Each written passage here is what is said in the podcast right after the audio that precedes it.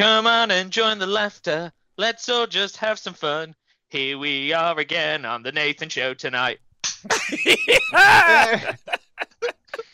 Oh, I don't know what this show's about, but Jesus Christ, the hosts are ugly. I don't like rolling dice or listening to little toy soldiers run around, but but goddamn, do I like to see them cry. I'm just here to watch them spend money and break the bank. I just like salty tweets and talking without accents. Uh, hello, everyone. Welcome to the Honest Wargamer. I'm your host, Rob, and I'm joined by my three co hosts for the Nathan Prescott Show. And that's Nathan Prescott is first. Hey, Nathan, let's go. Hello, hello. Good evening. Good evening, good evening. And also James. Uh, he's not as much of a weeb as two other people who I know now. Pre- uh, Powell. I'll take it. I'll take it and I'll run with it. Hey, Go me. hey, James. Today, uh, Dan, Nathan, this might mean nothing to you, but n- today I found out about Goblin Slayer. Have you watched it? No. Okay. Hey, everyone at home watching right now, all of you. My suggestion from a weeb friend of mine is we all need to watch Goblin Slayer by next week. I'll leave Is that there. film? It's an anime, I think. Okay. Okay. All right. So we've Okay. got a week. a hot. We've got one week. We'll all report back. Please tweet me. Um, please tweet me your responses. Uh, that would be good. And also joined by the man who needs no introduction, but he could give himself a forty-five minute one. Dan, unsupervised. G'day, g'day. Uh, lovely to be here. Um, and uh, and also uh, just genuinely really lovely to be uh, talking about face-to-face war dollies again. Because how good is that? You get to see people's noses when you roll dice, depending on where you are in the world. Yeah. Yes. Yes, so good. Lo- And mainly going to be the point of today's show. Today's show, we're going to be talking about a small amount of the news, small, tiny amount of the news, uh, because there isn't uh, tons and tons and tons. Uh, and then we're going to just be doing a live Q and A with the chat. We never get to do that with the Monday show, um, and so I thought at the start of a new edition, I've played a ton of Age of Sigmar now, and I think everyone who is live on the stream right now has. So we might be able to just take your questions, talk through some stuff. I kind of want to talk to you about tournament scoring. I know. Oh my god, so boring, Rob. I get it, but we should talk about it anyway. Um, so that's kind of going to be today's show. Uh, just going to say hello to everyone who's joined us live in the chat because this is live on Twitch. You can watch it back on YouTube if you're a thug or listen to it as a podcast. So I'm going to say hello to some Norwegian dude. Tristan, what's going on? Percussive Scruff, thanks for subscribing. All of you are great. Leo Maris Wargaming, thanks for resubscribing. All of you are cool dudes and dudettes and whatever else you want to be um, in the chat. I'm going to go through a kind of counterclockwise motion. James, how was your weekend? And how was your week since we last spoke to you? Uh, I don't know how my week was. I don't know where my week went last week. Same. Same. So we'll say we'll say week fine. Weekend uh, was really good. Spent most of my week, most of my Sunday with you. Uh, that was pleasant. We had a great had time. had to look at your flat bum a little bit, but other than that, it was fine. Can we talk about this? Because this is James. James put me off. I was playing a very tense game with a guy called Fabian, an incredibly fucking great human being. I had a lovely time. But while I was playing him, and actually when I was playing Will, both times, me and James were back to back, like we've been in many a sauna. And yeah, he said to me, I'll quote, "You've got such a flat ass," and I that's rude. You can't say that to another wargamer, James. Okay, no, but you know what? I I'm go- can I jump in here and interject? I think that is the highest compliment you can pay someone in a tournament setting. Because what is the bane of everyone when you're playing back to back at a tournament? I don't want a flat when they're fucking sticking their their their their rear peaches into your groin space and they're constantly bumping you and then you shunt the table knock over models so saying to someone you have a flat ass that's the dream Listen, I've got That's working class deal. Don't glutes about and working class ass is what I've got. Yeah, I've grafted Yeah. my whole life for this butt. Is what I'm going to tell See, you. yeah, I I have no ass. I'm the same. I go straight from lower back to upper thigh. It makes sitting down on chairs very difficult, but it makes me a dream to be behind you in a tournament setting because uh, any bumping is intentional, Oh, not accidental. Like I'm just like I'll just be like, hey, do you want to boot booties? And people are often like, no. And then I'm like, ah, okay, that's really disappointing. And then every now and then you just get a twerk session mid hey, can we just talk about the fact that, Yeah, that right. Dan asks uh, for consent every time? I respect that, Dan. Um, I respect that. Good work. uh, go on, James. You were Hmm. saying. Uh, yeah, so I had that. So we played uh, three games of Warhammer uh, on Sunday. Uh, that was pretty good. It was pretty good. My uh, list was deceptively average Okay. because in my head I was a spare player, so I was like, I'll be nice. I won't take a Gotrek. And then I turned up and I was like, there are four Gotreks here. out of out of sixteen people. yeah, there are there are more Gotreks than anywhere ever in the world. Um, so that was good. That was it was good fun. Uh, I don't think I did anything with my Saturday. I painted, you did. painted You a did lot. because you took some. You brought some of the new Stormcast. We'll talk about your list in a moment, right? We'll talk about the weekend. Yeah. Uh, uh, Nathan Prescott, how Hello. are you today? The host of the Nathan Prescott Show. Uh, I'm doing very well, thank you. Uh, yeah. I uh, wh- what, what are we talking about? Our hobbies. So uh, Sure. I've not really built anything. I'm uh, building Okay. a Mangler Squig. Uh, Loon Boss, Loon Boss on Mangler Squigs. Don't you mean Mangler squigs? Yeah, it's Yeah, yeah, yeah. right? Because it's Yeah, two yeah. squigs is one squig. Yeah, Mhm, Mangler Mangler Squigs. Squigs. It's like the old saying, "A bird in the hand is worth two other birds." Oh my god, am I getting fucking flashbacks? Is everything in my life finally caught up with me and I can't? Didn't we do Squigs last week? This whole Mangler Squigs gag. Is this a is this a No. flashback or a throwback? What are you Like, talking what's happening? about? Like, okay. Uh, sorry, Nate. You were saying you were, you're building. Why do you think Loon Boss and Mangler a Loon Boss and Mangler Squigs the secret tech for how I defeat two up on uh, Rendable Nagash? Unrendable. Well, Well, is he ethereal as well? technically unrend. Well, not technically unrendable, but unlikely to rend. Unlikely. Unlikely to love, unlikely to dream, and unlikely to rend. That's all of Nagash's keywords right there. uh, So what's he on? Like a one-up save, a minus a zero-up save? What- he's only on maybe a, a two plus, uh, plus two or plus three to his save. Like, like is all I'm gonna. say. We'll talk about that later. Yeah. Uh, It's pretty good. Yeah. Pretty good. so it, Yeah. So yeah, building Mangler Squig. Uh, and other than that, just had a game against yourself. So that's my hobby. That was on Friday. What? Uh, no, why are you building the Loon Boss on Mangler Squigs? Gits will want to know. Like the lovely Declan who was here at the weekend. He'll want to know. Uh, because I've got a Mangler Squigs. Yep. A pair of Mangler Squigs. Yep. Uh, and so sometimes he's a loon boss and sometimes he's not. So I want one that definitely is a loon boss, and then one that's not, and then I can run them together. Okay. Because four Mangler Squigs is better than two Mangler Squigs. you- sorry. So I'm wait, so you're yeah. gonna have eight squigs altogether because you're gonna have four Mangler No. squigs. Yeah, so no, no. eight I've got two individual- two pairs, so Two- just four. So two Oh, units or four four six. units?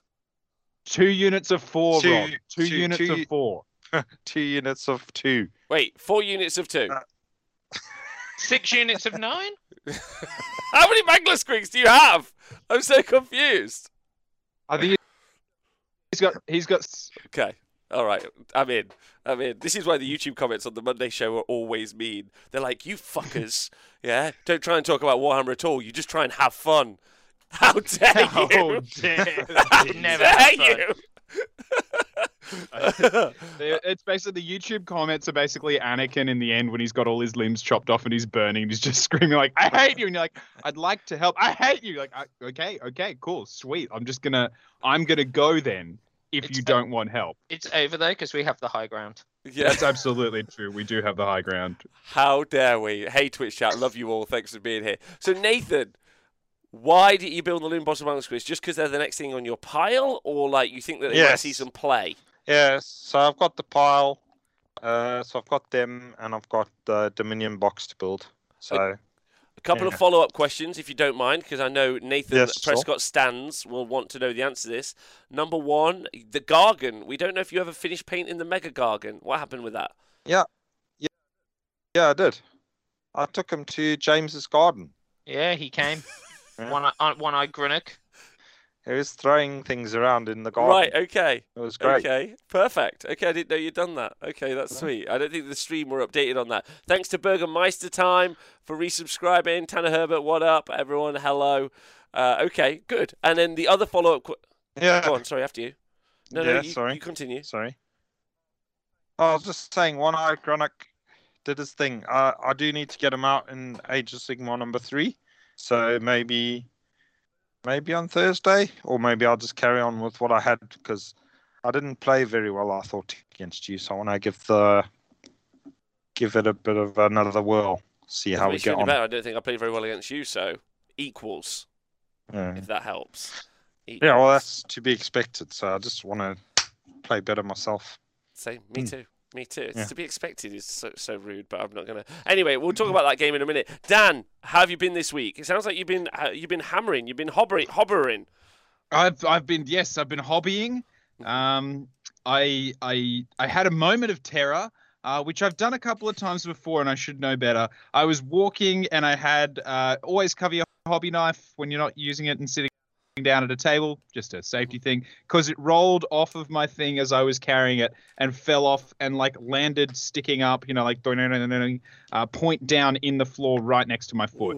Um, so that that was just another lesson. Uh, you know the dangers of hobbying. Sometimes you drink your paint water. Uh, sometimes you almost impale yourself with a hobby knife. So always always cover the tip uh, before you you maneuver. I think might be before you perform any kind of uh, of you know maneuvers there. Um, Don't be a fool. blade, cover sir. your tool. mm, Yeah. yep. Good life Uh, lesson. some extra armor will never harm you. There you go. Another good Uh, one. So, Yeah. but yeah, but other than that, I'm just I'm converting up the Stormcast from Before the Before you slap box. it, make sure I'm- you wrap it. I that the double entendre doesn't work with that one. 'Cause if you're if you build your models, Put a condom on a your dick. against them, Did that work? Did that work? no. uh, No, if that's how you build, if you that's how you build your models, that's fine. yeah, yeah.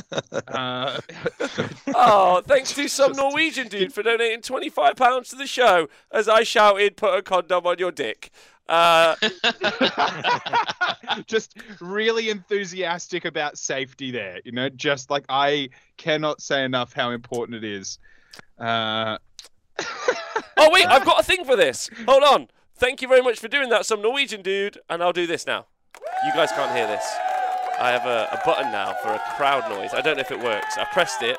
I'll see in 13 seconds. It does, Does work. it work? It worked. Yeah. Amazing. Can you guys hear it? No, I just I- quickly unmuted. Oh, right. I hear, like, I constantly hear a crowd just in every moment of my life, but they're always booing. is that is that just me? Do other people have that? You Because know, you like, guys can't hear the audio, I might set up a sound deck, and whenever you say something, I might just be like, boo. the, the worst bit is it. All it makes me think of is Sabrina the Teenage Witch. But carry What? on. Yeah. I'm not going to go down that road. Dan, sorry, you were talking about your week. You nearly got murdered by a hobby knife. Oh, and- I've, I've nearly nearly got foot stabbed, but other than that, I'm really enjoying uh, carving up the the uh, vig- vigilators, vindigators, vine, the they're guys that come in the box, the guys that come in the box, um, and I'm going down now the rabbit hole of all of like bit sites and 3D printing and things like that for for extra bits just to really uh, custom them up. 'Cause- And and I I'm liking Because kit bashing is the best, right? Yeah. Yes. Okay. Actually, y- this is a Q&A show, and I have Yeah. a question on this uh, subject. uh, shout out to Velatron for resubscribing. Big love to you, my friend. Uh, go on, what's the Mm. question, Dan? so, c- could I, could I possibly kick off the Q&A Sure. early with a question that, like, I've been in this hobby a Mhm. while, and I've had this question, but and so this is what I'd like to pitch for our Q&A. Can we have, uh, uh, like, moron immunity? Yeah. For for Yeah, myself so and anyone in the future? That's the the, entire show today, as if the intro via the Muppets and the penis jokes weren't in any way an indication of. Today is a is a no criticism zone. If you've got any questions you're Yeah. not sure about from Age of Sigmar 3 and you've been too scared to ask, today's the day. Dan, go for it. I I'd like to go a little bit back further than Age of Sigmar 3 because mine mine is like entire hobby related and I've not known the answer to this question since I returned to the hobby some roughly 10 years ago Okay. probably I can Uh, answer. and, and I've been I've been too scared I'm now at the point where you know when you don't know someone's name and it's been too long can and you, you can't Uh-huh. ask like um the the guy to my left on screen no idea what his name is Jimmy, um, but Jimmy now the I just I, Uh, yeah. Okay. Right. Good. Yeah, that that sounds about right. Um, but yeah. So I don't know the answer, and this is the question, right? And I, in the chat, I would love it if you jump in if you're like, I also feel the same. Like I have no idea what the answer is to this question, though. You probably all do. What's the difference at like between? And let me finish the whole question. What's the difference between version and a kit bash? And if there is a difference, at what point does it change from a kit bash to a conversion? Okay, Or straight, are they the same straight to? Nathan Prescott. Nathan. uh, yes. Uh, what's the difference between a conversion and a kit Yeah. bash? The difference between a conversion and a kit bash. And, and where does the change kick in? I've got no idea. Mhm. It's just words at the end of the day. Just build the thing, and then Interesting. That's Nathan's advice to actually any question you ask him. You're like, what about this, Nathan? He's like, it's just words. Build the thing, and that's why he became a builder. Uh, also, his screen is frozen at this exact moment, so he can't retort. so that's perfect because I could just dig on him for however it like takes for his 4G to come back. Oh, Uh, the, the chat's actually answering go here. on then, James. You've got this. Oh, but the chat's go. So James, my, you can play was- the role of the hot lady in the sci-fi show who just reads what the computer says. Over, over to you. Okay. Don't think it matters, but Uh, Kit- I oh, think no. I think no no I think we need the voice. Uh, hot lady reading the computer in the sci-fi show Thank you, voice. hot lady. hey Dan. Oh my god. Yes, it's been so long. Uh, Kit bash. Oh no, I can't do it. Uh, the the the, uh, the chat's actually pretty good. Kit bash would be just putting different kits together. So a Space Marine and a Deathwatch kit.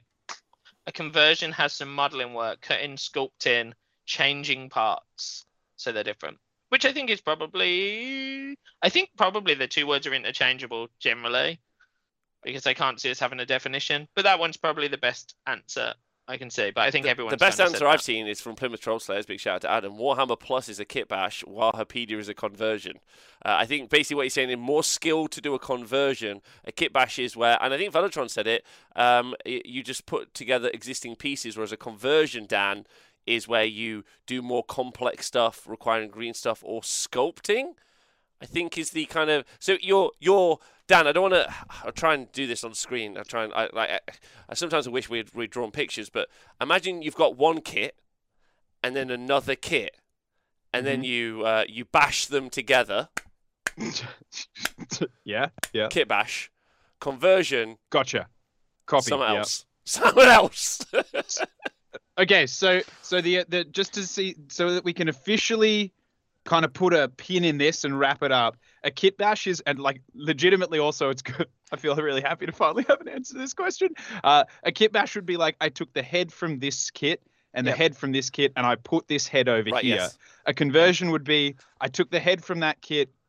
I had to whittle down and like carve out more room in the headspace to put it hmm. in. Maybe I built some some something back up with green stuff. I I modified the pieces in the kits to make them go together. Whereas a kit bash requires very little modification, maybe just like cutting the sword off the end and putting it on the top of a Yeah. spear.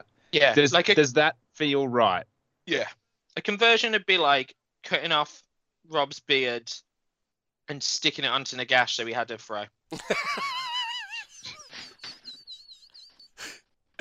He kind of looks like he's got a seventies like flat top, doesn't he? Like Yeah, if there you you go. sculpted it right, yeah, that would No, be 1980s Nagash. You could give him a little. yeah, that would be so like he's in Kid 'n Play, yeah, and he's just Yeah. ready to just bust some tunes. I'm into that. Nathan, are you back or? I don't know. Is it working? Well, we can hear you. All right, yeah, perfect. Yeah, he's back. All right, thanks, Dan. Dan, did that answer your question? That actually genuinely really, really did. Thank you, chat and everyone. I have been too scared to ask that question. And without the dome of of what what the dome Peace. of peace, Dome of I don't know, whatever whatever it is that sits over us today and says you can ask the dumb questions, that dome made me feel safe. And now I know my There answer. we go. Well, I'm super glad about that. Owen said uh, in the chat, shout out to Ricky Smith's new Kit Bash venture. Uh, bringing together lovers of conversions with some streams and competitions plans, says Owen Jackson. I take part, but Ricky Smith has blocked me? I don't know what I did. Like, I, it could have been one of, and I'm being serious here, dozens of things. Uh, so that's fine. Like, I wasn't upset. I was like, oh, sad face. I'll just stalk you from my other account. That's right, Hazelberry. That's my other account. Uh, I, I make so much money on that account. Um, It's so good. Uh, right. Uh, so we've asked how everyone is. Is that what we've done? Yep. Uh, Nathan, can I ask you about your game you played this week? Because you played a game of Warhammer, and I'd like to hear some Warhammer news, please. I played against 1,500 pink horrors. Okay. Uh, What kind of uh, a dickhead would take yeah, It was 50 pink horrors, actually. know. So shut your mouth. Um, 50. and yeah, 50 pink horrors, so 1,500 horrors. And I took some trolls and some spiders and some squeaks. And I had a great time running around, killing some pink horrors, and not killing some other ones, and killing some blue ones. And yeah, I think that's all I killed was just a few horrors here and there. And I lost my trolls and my spider. But five spider riders are the best, and that's all I have to say about that. And yeah, it was good, good game. Uh, but I, I don't know. I guess with uh, that was the what was it called tooth and Tooth nail. and nail. Yeah. So uh, basically, at the beginning of the game, you said you wanted to play that one because you thought that the priority roll into turn three was too was super strong, basically, and whoever won that priority roll pretty much wins the game. Yes. And and I think even in that case, if I had won the priority roll, I would have had a, a much stronger chance at winning the game. Uh, even though I was playing with the fearsome spider riders, so yeah, I do think that uh, turn three priority is super strong. I yeah, I would agree with that. I think uh, I think there's a big takeaway from that, and because of that, you have to be conscious of that from your initial get go on the playstyle, right? So just for everyone to be aware, really quick, if you're playing, let's say, uh, a battle plan where it's hold one, hold two, hold more, if you both were kind of holding one.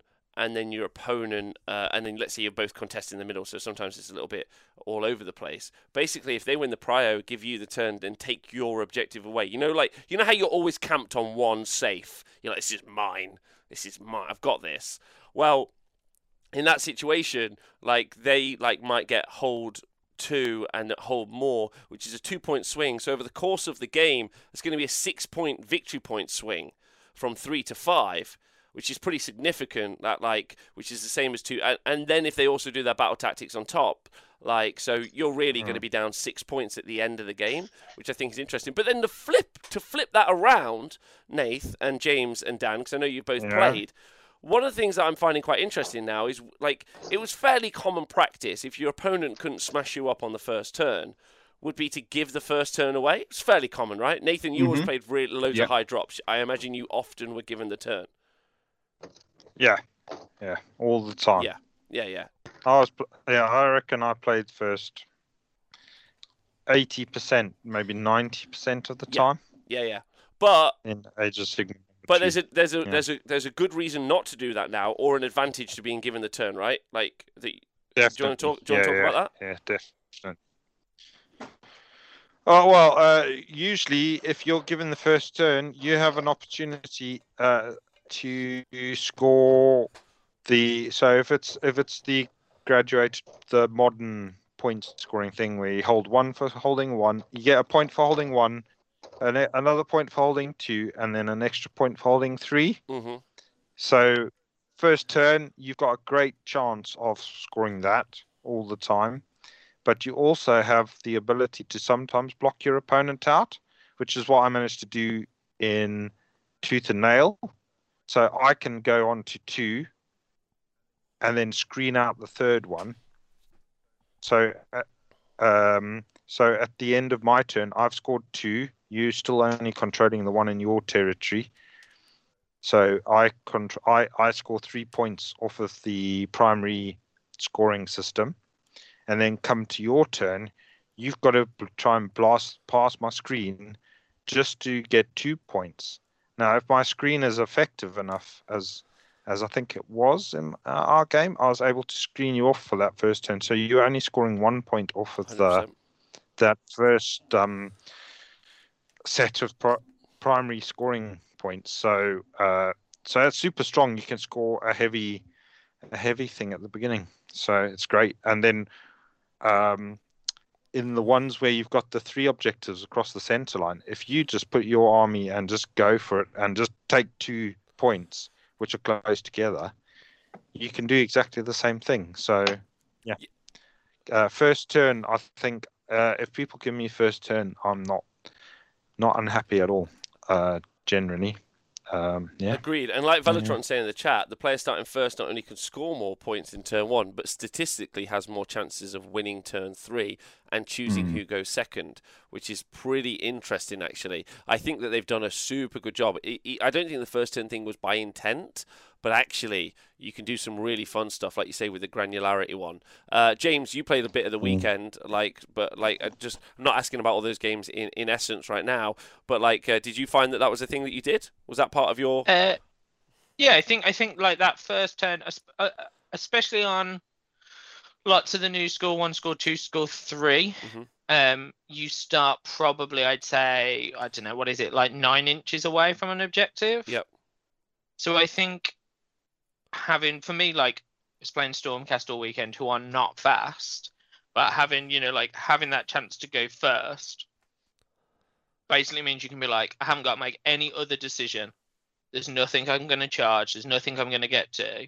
I can literally start nine away, know I'm probably getting given a turn, and walk forward. Yeah. And I think in my in my last game, uh, my opponent uh, John um, even said like at the end of giving me the turn and me playing it out, he was like, I should have just taken that because I we've both put in five models on, and Mm. I I I could have made you have to take me off.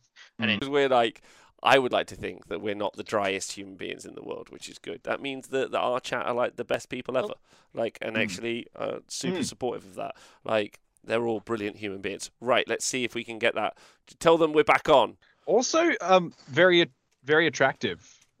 Uh, you know, like compared to other other Twitch chats, I would say this one level of attractiveness is significantly higher, just because. Yeah, their I don't want to say that I'd go to war for my Twitch chat uh, or our Twitch chat, but I also wouldn't not, if that makes sense. So I would, is what I'm saying. Mm. Are you are you objectifying? no, the I'm saying Twitch that they're perfect. No, Can I? Also, the Oh, podcast guys, the podcast Oh, guys are so hot, like, like, and the podcast ladies, Mm. obviously, um, you know, uh, but respectfully so. but but team podcast the thing is they're they're just well hydrated so like they're they they probably have the most highly functioning bladders of any of the chats i would say glowing, um glowing. just The podcast, the podcast people are walk, walking through life. They're like, "You look so hydrated. Like, like your skin, mm. your skin is phenomenal."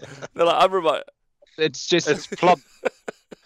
Yeah they're those those folk that are just like you like you go you have a chat to them and they're like i'm just going to pop into the bathroom. You're like awesome. And then they come back out and then like five minutes later they're like i'm going to pop into the bathroom again. But you don't get like a shy bladder vibe from them. It's more like their body is just so powerful at cleansing toxins that no matter how much badness they put in the amount of hydration they they also receive it it just keeps them regular you know I do, Dan. I do, and I love the journey we went on there. Thank you so much, Mhm. James. Tell Yeah, me about yeah, your yeah. games from the weekend, please. You played Age of Sigmar this weekend. You played three games. I'm just so I'm just so Yeah. concerned that you've all talked about fancy in the Twitch chat, which means that you fancy the 12 year old that is Adam he is an adult, and I'll have you know, he's able to handle. He's Just a able to handle adult conversations, and if you say something to him like, "You're not adult enough for this conversation," then maybe you shouldn't be talking to him. That's what I think. Um, uh, right. So come on, James. How? So you played Age of Sigmar this weekend. You played three games of a tournament. Most people haven't done that in the world yet. Due to lockdowns or, or other things, That's so true. talk to me. What list did you take? How did it go? Let's let's Uh, let's learn some stuff. Uh, so I took a janky. Why was it janky? list. Well, it wasn't janky. I just think so. I took basically all new models. So I did it to myself because I wanted to play with new good. toys. So it was lots of new, pe- not lots of new toys with a couple of old toys because that's where my painting Mhm. had got to. Um, so uh, three of the new battle line, which is Vindicators, Uh, yes, uh, Vindictors. Is that is that right? Vindictors. Wait, hold on. that's No, that's not guaranteed Uh, to be right. Is it Vindictors or Vindicators? Dan, are you not building Someone them right know. now? I, What are they I called? am, but I, I mean, I don't learn what Come on. things are called. Where's the, where's the book? Vindictus. I'll Wait, Wait, find you're the book. building them Vindictors without on the Stardust. instructions. What Uh, fucking lunacy is this? Vin, Vin Diesel. Vin Vin Diesels. Diesels. Vin Diesels. Vin This- Diesels. Sigmar, this They're is all perfect. This is all I want out of my life. Sigmar in front of his hordes of Stormcast, and they're like, "We will reconquer the mortal realms." And they'll be like, "But Sigmar, we're arrayed against us with a force of chaos and destruction and death. How will we do it?" And he turns to them and he says, "There's nothing stronger than family." and then like the weird thing is like there's Stormcast that are making out and they're like wait are we like when you say family you don't mean blood right like you you mean like we're connected as one in this mission not we're physically connected as one like a texan wedding I'm in. Uh, I'm in the whole way. and I want them to open yeah. the Fast and Furious chamber. That's what the best. That's what the Dragon Riders best be called. Yeah, the whole time. Um, and also for the record, I I did look at the at the things, but I'm not the instructions, but I'm not using them because I, I'm changing them. Because So that guy's ID, core battalion, family. That's my core battalion. Amazing. Amazing. I'd just like I'd like someone if anyone that's watching the chat or watches on YouTube or listens to the podcast is a good 3D sculptor. If you can make a 3D printable Vin Diesel head, I will give one whole squad of Vindictors Vin Diesel heads. Every no, you need no, no, no. You need to put it. You need to put y- Yndrasta needs Vin Diesel's head, and then and then the Praetors need the other ones. And every time you heal one back, you need to be like, "There's nothing better than family," and you bring one back every time. Vinyastra! Diadrin's got it, Vinyastra! Oh, I'm so into this. Hey, big shout out to Bo to Bro, the uh, Bro to Pro in the chat. Uh, Fabian, one of my uh, opponents yesterday. What a wonderful human being. I laughed.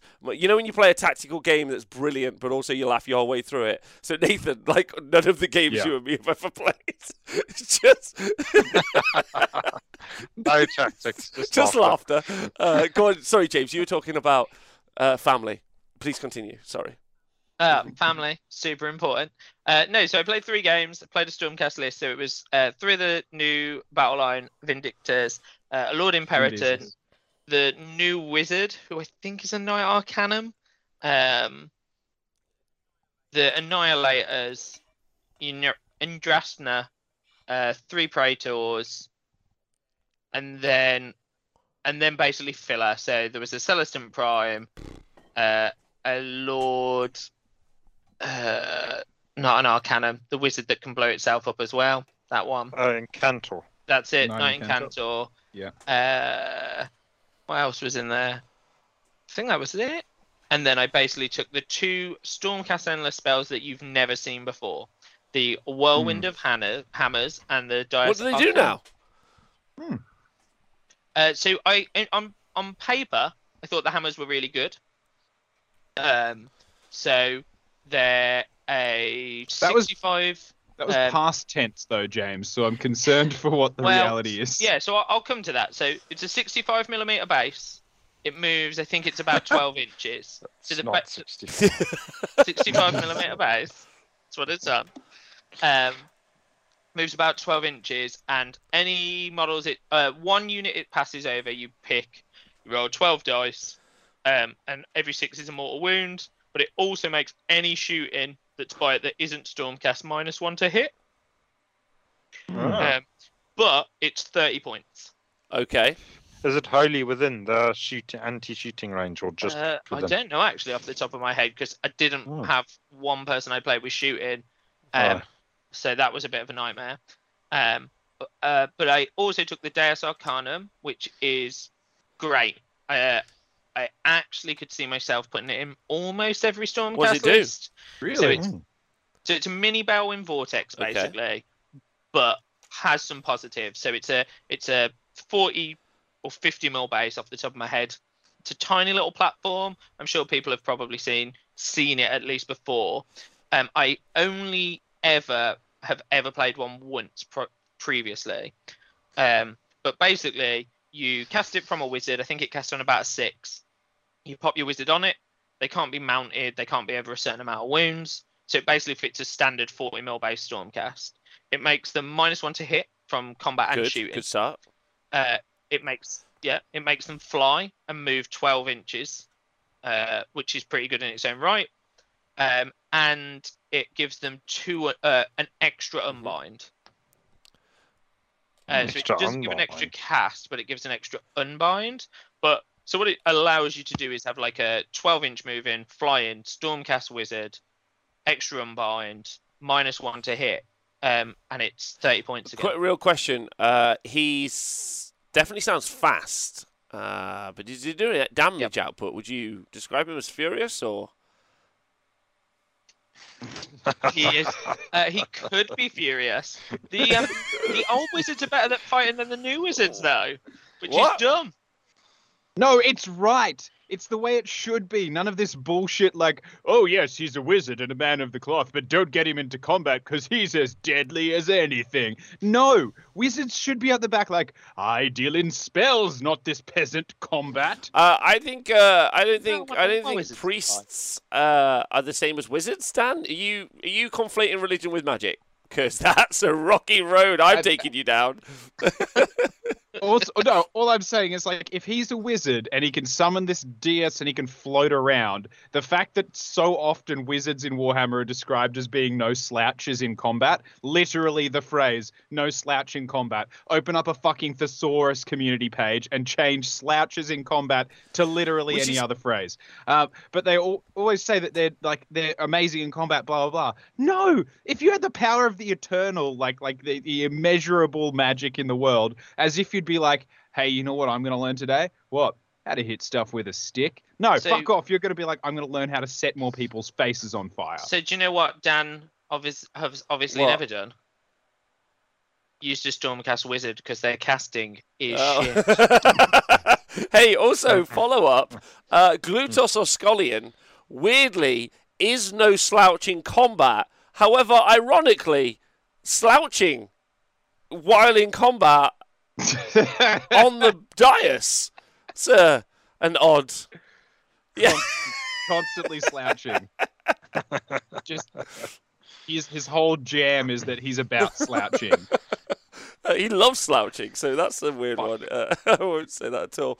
Uh, right, anyway, He's the one. Uh, he'll, I'll, I'll give him. I'll give him the excuse. He can slouch. The rest of them can pull your socks so up. Stand up James, straight. who did you bastards. play and how did it go? Oh no! So I played uh Matt, Matt and his Yep. Sylvaneth. Math Mallow, Yeah. Uh, yeah, I think yeah. he he's not really like the Sylvaneth player though. Like he's just the only guy that's genuinely been playing them in competitive tournaments for like a year and a half. But not who I'd speak to Yep. about Sylvaneth. I'm doing that tomorrow. I'm doing that tomorrow Uh, on the faction reaction. yeah, he's he's the man. He loves Sylvaneth. Do you know what he does at the end of eight out nine hours of playing Age of Sigmar with Sylvaneth? Do you know what he does? he? Talk Touches to you, talks to you more about playing Sylvaneth. Like more. For like you're like, how long much more till you go to sleep? Till you're like, night Matt and he's like, Good night. Also, I still reckon the Tree Song Revenant could have legs, but I'm not sure still. You're like, Cheers, Matt. Night. Sorry, James. Carry on. And then does he dream about Sylvaneth and talk Sylvaneth Yeah, in his sleep? On TikTok. Yeah. Nice. That sounds about right. Uh, yeah, so I played I played him, played some Sylvaneth. Trees everywhere. Uh, didn't realize that you now just can put down like a bit of the new trees. Yes, you can. Uh, and then they're just teleports now. But the, the mechanic's Hmm. nicer because you can actually walk around them and they look nice on the board rather than just being those hideous things of days gone by. Sorry Hmm. for anyone that still owns them. only, Um, ni- only, only nine so yeah, we played a good game. Don't worry. Uh, he pushed me into a, a corner really, and kind of like he had an Alarielle, and I'd not taken Gotrek because I was Yep. playing nice. Uh, and then Alarielle stood in the middle, and I was like, I don't have any damage for this. Um, and any damage I did, she heals two d6 a turn now, doesn't she? Whereas after at the end of the game, I was like, oh, if I'd have just brought a Gotrek, I'd have just walked him there and stood there for the whole five turns. um, but yeah, so we had a laugh. I dropped like a Celestant Prime because he forgot to screen. One shotted his new horn character. That was quite good fun. Um, but yeah, so that it was a good laugh. We had Good. a nice time. Good. Uh, he beat me. That was good. Um, then my second game. Thanks, bro to So pro, bad with for names. subscribing. Big love to you. Appreciate that. Massive love. Uh, carry on. Family's important. Welcome well- to the family. it's gonna be my new line. Um, Welcome to Welcome to family means everything. Uh, please carry, carry on, James. Uh, so my second game, who did I play second? It's so hard to remember, and I only played three games. played I don't John Dale I ever remember third. Five. Yeah, I played John Dale third. So my second game, who did I play? What army did I play second? I didn't move table. That doesn't. That makes it even harder for me. Um, you played John Keatley, John Knightley, John Keatley with his uh, Orruks. Yes, horrendous. Like very lovely man. Uh, haven't seen brutes in about three years, and so I was like, oh, I don't know if I've got enough damage to kill all of this, but fine. So and and then they just all ran at me, and it was a massacre. Oh, really? You got massacred Uh, again? Yeah, I got massacred in every game. I Really? think, uh, apart from uh, against John Dale. Okay, which was good. great. Uh, so yeah, so he threw uh, he threw everything forward, and my dice like my dice were terrible all day. Like I think in that game, No I Johns. Uh, You can't do that, James. No Johns. John. You can't complain are? about dice. That's a no John rule. We're doing a no complaining about dice forever rule now. Oh, I'm not Oh. complaining. I don't care. But like my dice weren't great to the point where he was just like, oh, oh, you were saving on threes and you've rolled nine twos. Oh, like for me, and I was like, it's okay. Like I'll just take my toys off now. I, I- and I keep forgetting rules because they're new, so I forgot to blow stuff up. And then when I did remember to blow stuff up, like forgot to roll well. Um, but yeah, it was good. They came forward. They hit me hard. There Easy one int- to forget that. yeah, there was an interesting point where, uh, so in that game, I've been playing. Yndrasta, and she's just tanky as hell. So I, I was like, I don't think I can win this. So instead of winning this, I'll play a sub Oh, game. interesting. I'll put her in the middle Yeah. of the board. I'll let those ten brutes come at her, and we'll see how long she lasts. And how did she do? She, She killed, killed them. ten brutes on her own. Far No, out. no, she had she had some backup. So she had, it was her and her guard and a bit of shooting from the turns. But I mean, most of the shooting is hers, Yeah. her family. Um, Family. but she just so uh, 20, 10 brutes went in. I think there was seventeen save rolls. I rolled quite well on that and made several. I think eighteen wounds went through, and at the end, one guard took two and she took one. I think. Oh wow. Holy shit. Uh, Oh, and then wow. she hit them back and killed several. Then a couple ran away. Then it was another turn. So she basically tanked all of them, and in the end, the last one legged it. And then a Maw-Krusha charger I rolled not so well, and she fell Oh. apart. But it was like she was amazing to watch, just like tank everything, like super good. That's amazing. Um, uh, and yeah, it was it was super good fun. Like it was super good fun to to play that game. The prime in the first game killed one hero. In that game, landed, didn't do a lot, got charged by a Maw-Krusha, died. He was very useless. Uh, and then my last game was against John Dale, uh, and that was the The funniest game. So yeah, so for the first time ever, I took Han- uh, Hammers of Sigmar because someone asked for my libs- list submission at like eleven o'clock at night, uh, and so I just grabbed anything and I was like, right, Hammers of Sigmar, what does that do now? Oh, I can roll a five or fifth a unit dice. I'll bring it back. So John Dale had the full experience of me bringing back two units from that, Yep. I believe. um, and the best was he threw his salamanders across Yeah. the board, shot the unit, uh, shot something, killed a bit, didn't do much. Charged the salamanders into a unit of uh, vindictors, killed them all to the last. They then blew up, killed all of the skinks on the salamanders, and then he realized he'd put no heroes by them, so the salamanders ran away. Ah. Wow. And then I rolled the five up, and the the people came back anyway. and that was a great moment of Warhammer. So, so there was there, there was some really good bits in that game, and like I think I was up against it from the start because it was like two salamanders, two salamanders, a Slann, uh, five Saurus Knights, five Saurus Knights, five Saurus Knights, and um like a Carnosaur that he was buffing to like an inch of its life. Um, but like, oh, and a Gotrek. And a Gotrek just walking at my army, and I was like, don't have any damage output for that. this is definitely gonna die. Um, and so, but it was just it was it was quite interesting. So he kind of walked at my army. Some of my army walked away. Some was sacrificed to him. And uh, Yndrasta just basically walked around the board, tanking everything, tank the Carnosaur, tank some knights. She's Amazing. great, really So great. okay, given that you took her and the prime, and Yeah. you've had a bit of experience with that, who did like their points are similar-ish? Yeah. Who who got more? Who would you take? Like if you could only add one to Her the every list, day of the week. really over the prime. I think the prime, uh, and I know loads of people will argue because his shooting good is decent, but the Mm. prime's garbage currently. Like he's just not worth. I think at the minute, and I'm gonna say this because I it was a choice I made myself because I wrote the list. But like the prime is 325 points. Okay. Hmm. Gotrek is 435 Yes. points. For 110 points, I can take someone that can basically remove an army, and the Prime can do some pop shots.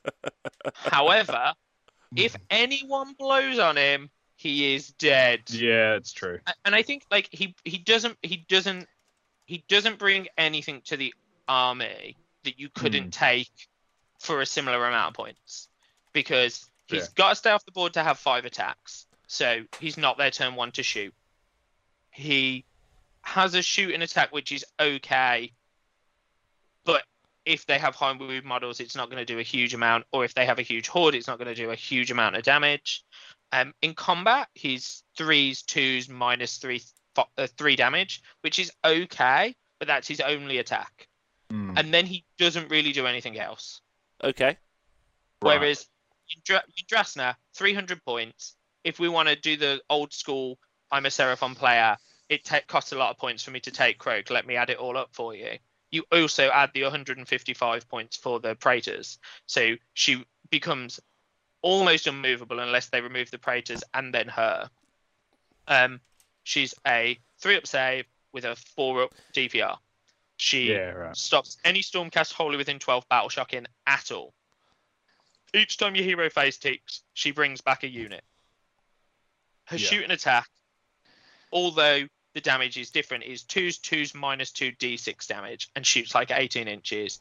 She moves faster, her base is smaller, uh, and she can tank 10 brutes for three rounds of combat or whatever it was.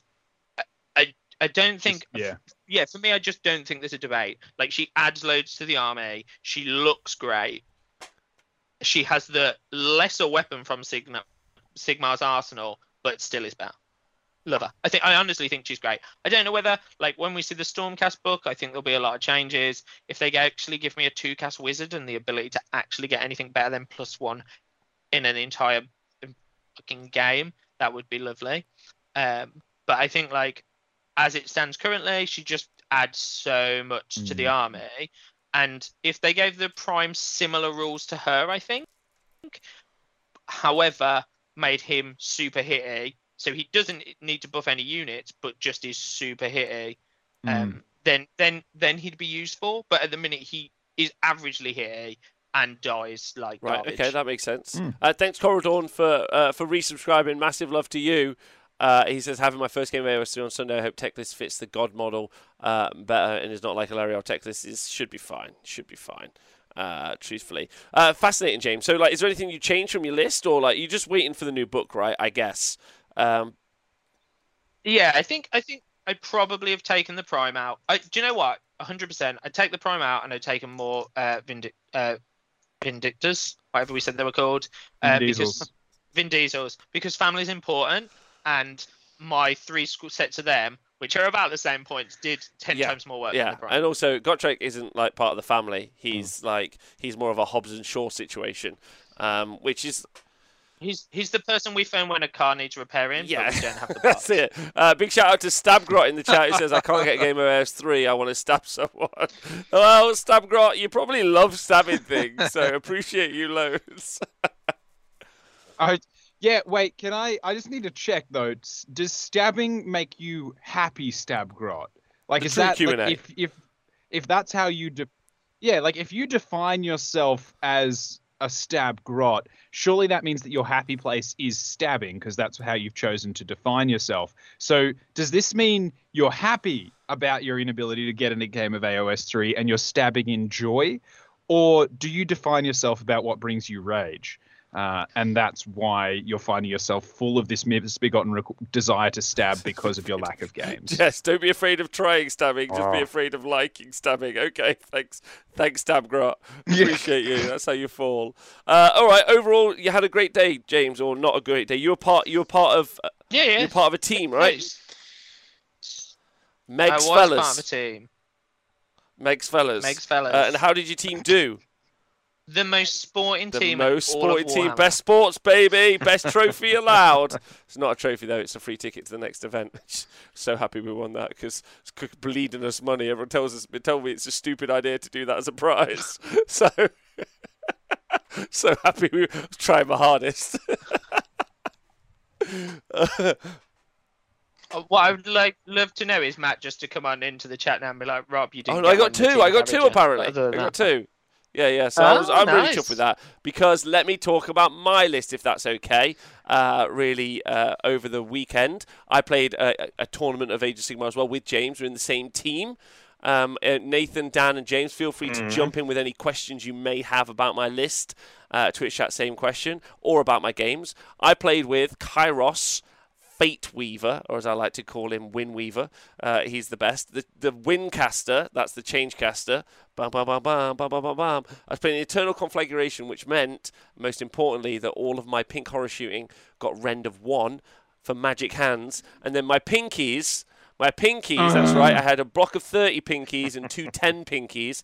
I didn't have any stinkies. They were great. That's a, that's a good joke. Um, some would say I wouldn't. So yeah, but 30 pinkies, two 10 pinkies, change cast, and I had uh, a Fate Master. And Fate Master's got a command ability uh, that allows you to re-roll hits in an aura of wholly within nine inches. So my 30 shots coming out of uh, my two 10 pink horrors, so 30 shots each, so 60 in total, or my 90 shots coming out of my brick of 30 pink horrors have rend 1 re-rolling to hit they obviously can give themselves plus 1 to hit from their war scroll spell as well so you'll be hitting on 4s re-rolling wounding on 4s rend 1 damage 1 and let me tell you I am fucking knackered. That is so many dice to roll. I'm exhausted from rolling dice. Like I would just maybe have a couple of turns where I'd go for it, and then I'm like, "Listen, this is it now. This is fine. You can carry on." Um, so yeah, fun time. So I had a bit of a plan with the uh, the army based on last week because last week I played a tournament as well, um, and I took the flamers. So I took the flamers out of the list. I switched up my different coven, which I'm going to switch up again. I've already got a different list in mind, um, but I'll talk about that at the end. Mhm. Uh, so I switched on my coven because I needed rend. Last week I kind of complained I didn't really have the output from the Tzeentch list. I need to do some damage. So I thought, do you know what? 90 shots, hitting on fours, re-rolling, wound on fours, rend one every shooting phase um, is going to be like pretty decent. And it was. Like it was pretty decent. It it, it does a lot of output. Unless you're playing two up armor saves that reroll ones, then it's not as strong, is what I'm going to say. But I want you to know I faced my first opponent, Mark Brooks. What a lovely fella, part of Team Wales uh, for the WTC, ETC, AOS Worlds. Fuck knows what they're calling it anymore. Hey, Lofthammer, the Pink Rook. I'll, i can I can I name it the Pink Rook? .tm. Is that okay? Can I can I claim a name, uh, co-hosts? Is that allowed? Yeah, Yeah, yeah, yeah. You can. Okay. I'm not going to tell you what to do. it needs I, more I kind though, of agree, but we'll talk before about that you at the end, James. So, uh, but like two thirties never die ever in a thousand years. Ah, maybe because you can battle shot one. But um, uh, so that was kind of the list, and the idea was is get up on two objectives, get up on two objectives, and then just whenever anyone hit you, just shoot them in combat. Just like a bit of a Rorschach moment.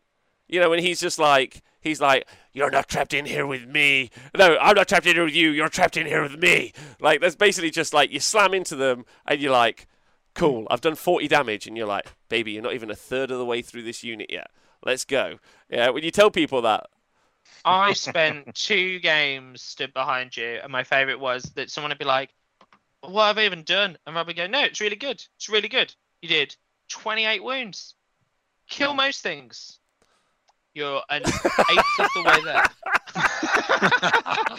so the 30 pink horrors have got 150 wounds effectively if you if you play that way. Um, and so uh, It's a so it's basically a pink horror uh, it's so good man. opponent. it's like a hot tub stream full of mo- moronic demons and it's so fun. Like it's horrific to play as well. Like it's horrendous work. You got to roll so many dice. Um, and like over two shooting phases I was like I'm super done um, but the important point is, so Kench in the chat is saying pink horrors are horrendous, they need to get binned. So I don't agree with that at all. So one of the interesting things about it is that 645 point unit, yeah, it's practically immortal, but it does fucking nothing. Like it, like it does nothing. You're rolling your heart out. You're like, yes, okay, another, okay, re-roll these. Okay, re-roll these, and they're like, okay, you've done 20 damage. They're like, right, I've got two up save. And you slowly slink back into your chair, having rolled all your dice. And they're like, and Didn't re- and I'm re-rolling ones, and you're like, oh my god. didn't you do 45 save rolls to Arcan and he took a wound? Three wounds. Also, Fabian, Three fuck you if you're listening. That's really important. Yeah. So I'll go through my games. I played Mark Meermouse first. So one of the things I wanted to do this Yeah. weekend was I wanted to pair myself into, because I did the pairings, I wanted to pair myself into uh, the toughest matchups that I could think of for my list out of my opponent's like uh, offerings, basically, uh, is where I kind of went in. Um, So it sounds like they were coming to you and being like, "My lord, I present the offering of my army for thine pleasure," and you were like, "Yes, I choose this one to face me in mortal combat." like that, it just it sounds. I like it. I, I, it- it- Da, keep da, with the phrasing. yeah, uh, but um, and and I really wanted to try out the scoring system, which I'll talk more about later. Basically, uh, we'll talk about after this because obviously for team formats, especially, but also for singles formats, I'd like to talk about uh, the scoring system. Um, I'll, I'll show it on the screen in a bit when we get to it, and I wanted to kind of understand it, what happens when you know you should lose. Can you still enjoy yourself? Do you know what I mean? basically. So I played Mark Yeah. Meermouse first. Uh, he had his Kotet, so Slaves to Darkness Army, Knights of the Empty Throne. There's a couple of really key abilities in that unit, uh, sorry, in that army, uh, which change stuff up. Number one, he's got a command ability called Unmatched Conquerors, and you can redu- reduce how many wounds uh, a unit is worth, or how many bodies a unit is worth in uh, a unit. And obviously, my big, big pink horror blocks are designed to hold objectives quite well. He could shut that down. That's great. Number two, he's also got two up armor saves across it. Well, he's got three up base, but he can turn them into two ups. And he's Mark of Tzeentch, so he gets to re-roll ones. So that sucks. Is all I'm going to say. He's also got a five up spell ignore on the Varangard, which were his general, a big brick of six. Uh, and then he also has another five up spell ignore because of their Mark Tzeentch. So a five up, five up spell ignore, and I'm pretty good at doing spells and doing damage that way. So that was pretty bad for me as well. Um, uh, and then he's also got Be'lakor, who can shut down a unit, and he shut down Kairos for a turn. Uh, so like all those elements were pretty negative, like for me to play against. What I was trying to do. Um, Varangard General. So, playerification. If you buy the Slaves to Darkness book, one of the sub factions is called the Knights of the Empty Throne. So, effectively, Archaon's not there anymore, uh, and uh, they get to be uh, leaders. So, you can take units of Varangard as leaders, and you can have a, have a unit of up to six Varangard as leaders. Normally, the items they take are something called uh, the command traits uh, uh, Inescapable Doom. You can't retreat from them, which is such a good ability. And also, they've got the plate of no, they've got. Uh, oh wait, wait, Inescapable Doom and the Grasping Plate. The Grasping Plate um, Mm. is what you do. Yeah, that. and that's an, it's a good pile in from six inches. So if you're within six inches, you can pile in. Desert Sketch, thanks for resubscribing. Also, I hope you're super well. I'm not sure if you've been able to go back to work yet, but I hope you're doing really good.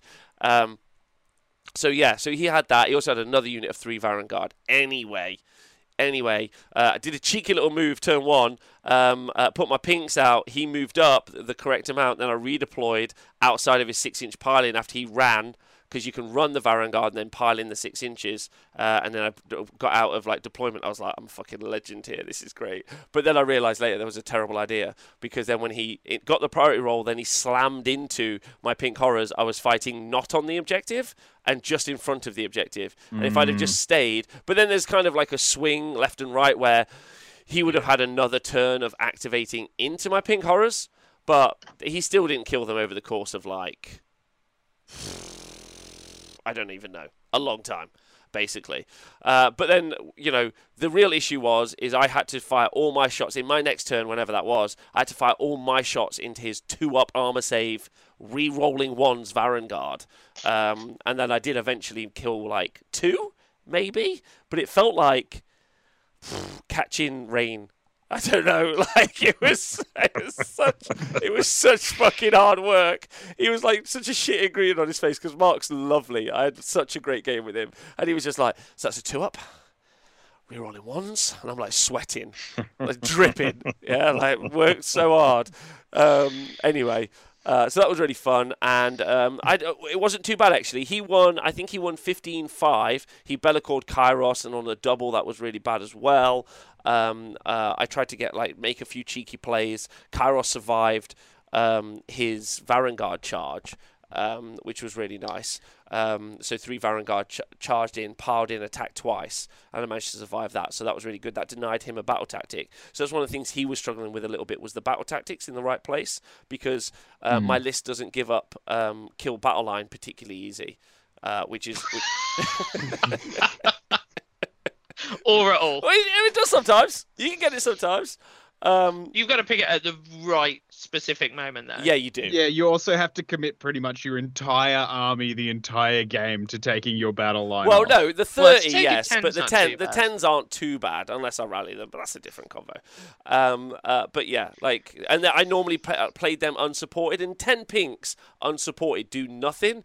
Like me and Nathan played the day before, and my ten pink horrors were losing to his five spider riders over like the course of three tu- over three turns. They were losing, weren't they? Yeah, yeah, it was great. I was like, how's this happening? These spider riders, they're having a great time. Yeah, it annoyed the shit out of me if Yeah. I'm 100% honest. Um, but yeah, we. but anyway, a great game against Mark, and I lost that matchup, but I managed to get five points. And in a team format, that's really nice. So what I mean by that is, is the points difference between mine and Mark's score. So our victory points in game meant that he, yes, he won the match. 100%, but in a team format, you do it out of 20 nil, and I managed to get five points for my team, which isn't bad at all. Like, I was really happy with that. Mm. Actually, I think it was the highest score our team got that round, but whatever. Meg's fellas were trying our hardest. Declan particularly was smashing it out on his first game, one, two, and three games of Age of Sigmar during the tournament. He was on fire. and playing chord. he had played Khorne. he was so good. He was like, "What will you do against some bloodletters I have? A couple of blood reavers." and you're like, uh, literally whatever I want. just, just, just like I realized your question was meant to be a threat, and the answer is like, I don't know, like wait for a strong summer breeze to bring some pollen that they're going to be allergic to and die. Yeah, it was really good. But like, I didn't lose the pink horrors, which was cool. Um, uh, the thirty, I don't think you ever need a thirty, but the important point was is I couldn't go through the armor saves at all of that army. Um, I don't think I played particularly well either, um, but like, so I was pinned in like pretty progressively. Like I say, that redeploy, while it it seemed really clever when I did it, actually, if I hadn't have done it, I would have been in a position where um, I would have been scoring probably two extra points per turn because I'd have because I held one, and then I would have I would have held two and held more. So I would have got so I actually a, a redeploy early cost me not the game but definitely points later on. So it could have been it could have been a lot closer than 15-5. It could have been something more like a a 12-8 or something. So like. Um, that was a bit of a mistake on my part, so interesting one there. My second game was against Will, so I paired myself into KO, um, specifically because my list is pretty bad if you kill any of the characters. Um, like if you kill Kairos, that's pretty bad news for me. If you kill the Fate Master, I lose all of my rerolls. If you kill the Changeling, you make me sad. Not the Changeling, sorry, the Change Caster, you make me sad because he just loves casting spells and he fucking makes me laugh my ass off every time he rolls a nine. Sometimes I would uh, cast spells that were only cast on like a five or a six, but I wouldn't roll a nine, and then I would be like, "Oh, it's not cast," and they were like, "You said it was cast on a five. I was like, "Oh yeah, sorry. It's just I expect him to only roll nines, like anything that's not a nine, because he gets to every time he casts a spell on a nine, he can cast another spell. So, and I talked about this last week, so you can have a great time with that. So fun. If you guys want to go out there and ha- do something, you could do. Yeah, I'm addicted to the change caster. Addicted. Um, it's so good. But then, I so I played against Will, and Will should have killed all my characters early. And he also had Gotrek, so he had KO with Gotrek. And he should have just shot my characters, and I wouldn't be able to inspire and presence the um, the lads, the pink horrors. Um, but I was lucky that he decided to start picking at um, some of the other units early. Uh, and maybe I zoned him out a little bit so he couldn't necessarily bring all of his guns to bear, which was quite cool. Uh, and then Gotrek ran in, and redeployed away from Gotrek, and then Gotrek spent like three turns smashing up some horrors.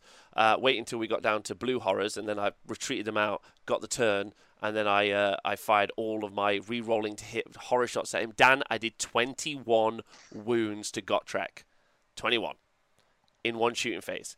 He saved everyone. And he then saved he- everyone. he saved everyone. I was about to say threes and fours. How many went all through? Of them, none, none of them. He saved all of them. It was it was fours and threes, and he saved them all. It's fucking heartbreaking. Is what I'm going to tell you. Good. It was, it was good. However, then I got then the next turn, some other turn, I don't remember when. Uh, he uh, charged me again or something, uh, but I reduced him down to two wounds. And on the charge, I don't know if you read the Warhammer Community articles. That's right. I unleashed hell. Oh man, that's a great piece of tech. Where did you get that from?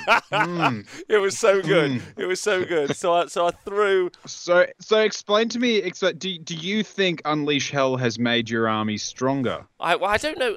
I see. I don't know why I didn't play this many horrors before. Anyway, if I'm hundred percent honest, like because it's not a bad list. It's hard work, but it's not bad, and it doesn't give up stuff very easy. And you can pin so like if you took the version where you can't retreat, it'd be fucking awful to play against because you just hit this like hmm. brass wall of crap, and then they'd be like, you just you just never fucking leave. It would suck. Um, like it would suck anyway. Uh, but yeah, Will uh, again, lovely human. Like his KO army is really, really pretty as well. Um, and he's just super fun to play against. He's rigged one of his dice, so it only rolls sixes. But other than that, like like he, Mm. he rolled rigged a metal dice because. That's just strategy, though. That's just good strategy. So what happened was, Yeah. is I always make people pick my priority. It's in the code. Yeah, exactly. I always make people pick my priority roll dice, and then he was like, "Yeah, you choose mine." I was like, "That dice." It was like it was a six round one. I was like, "Fuck." Okay, next turn, I was like, "Well, it's not gonna roll a six again." That one rolled a six again. I was like, "Okay, round three. It's not gonna happen this time. Still rolled a fucking six, and then James came over to test it to see if it was weighted because we were livid at that point, weren't we, James?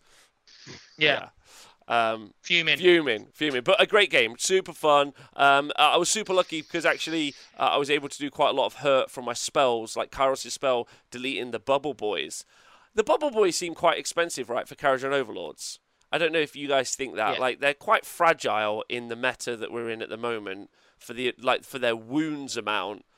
Like I, I get Hmm. that they're really They're good. only at four up, aren't they? Four up Yeah, with two. for two, Two wounds. wounds. Yeah. I feel like that Yeah. they're a bit overpriced. He didn't have a lot of them on the board, is Mm. what I'm going to say. Um, so anyway, and they are when you turn them into spawn, which I did. and I loved it. It was great fun. That's the best part about playing Ca- uh, uh, Tzeentch. yeah, the best part. It's the best part. Um, uh, and then my final game was against Fabian, uh, who had been a player who played a lot in, uh, like I think, in very competitive levels in, in previous editions.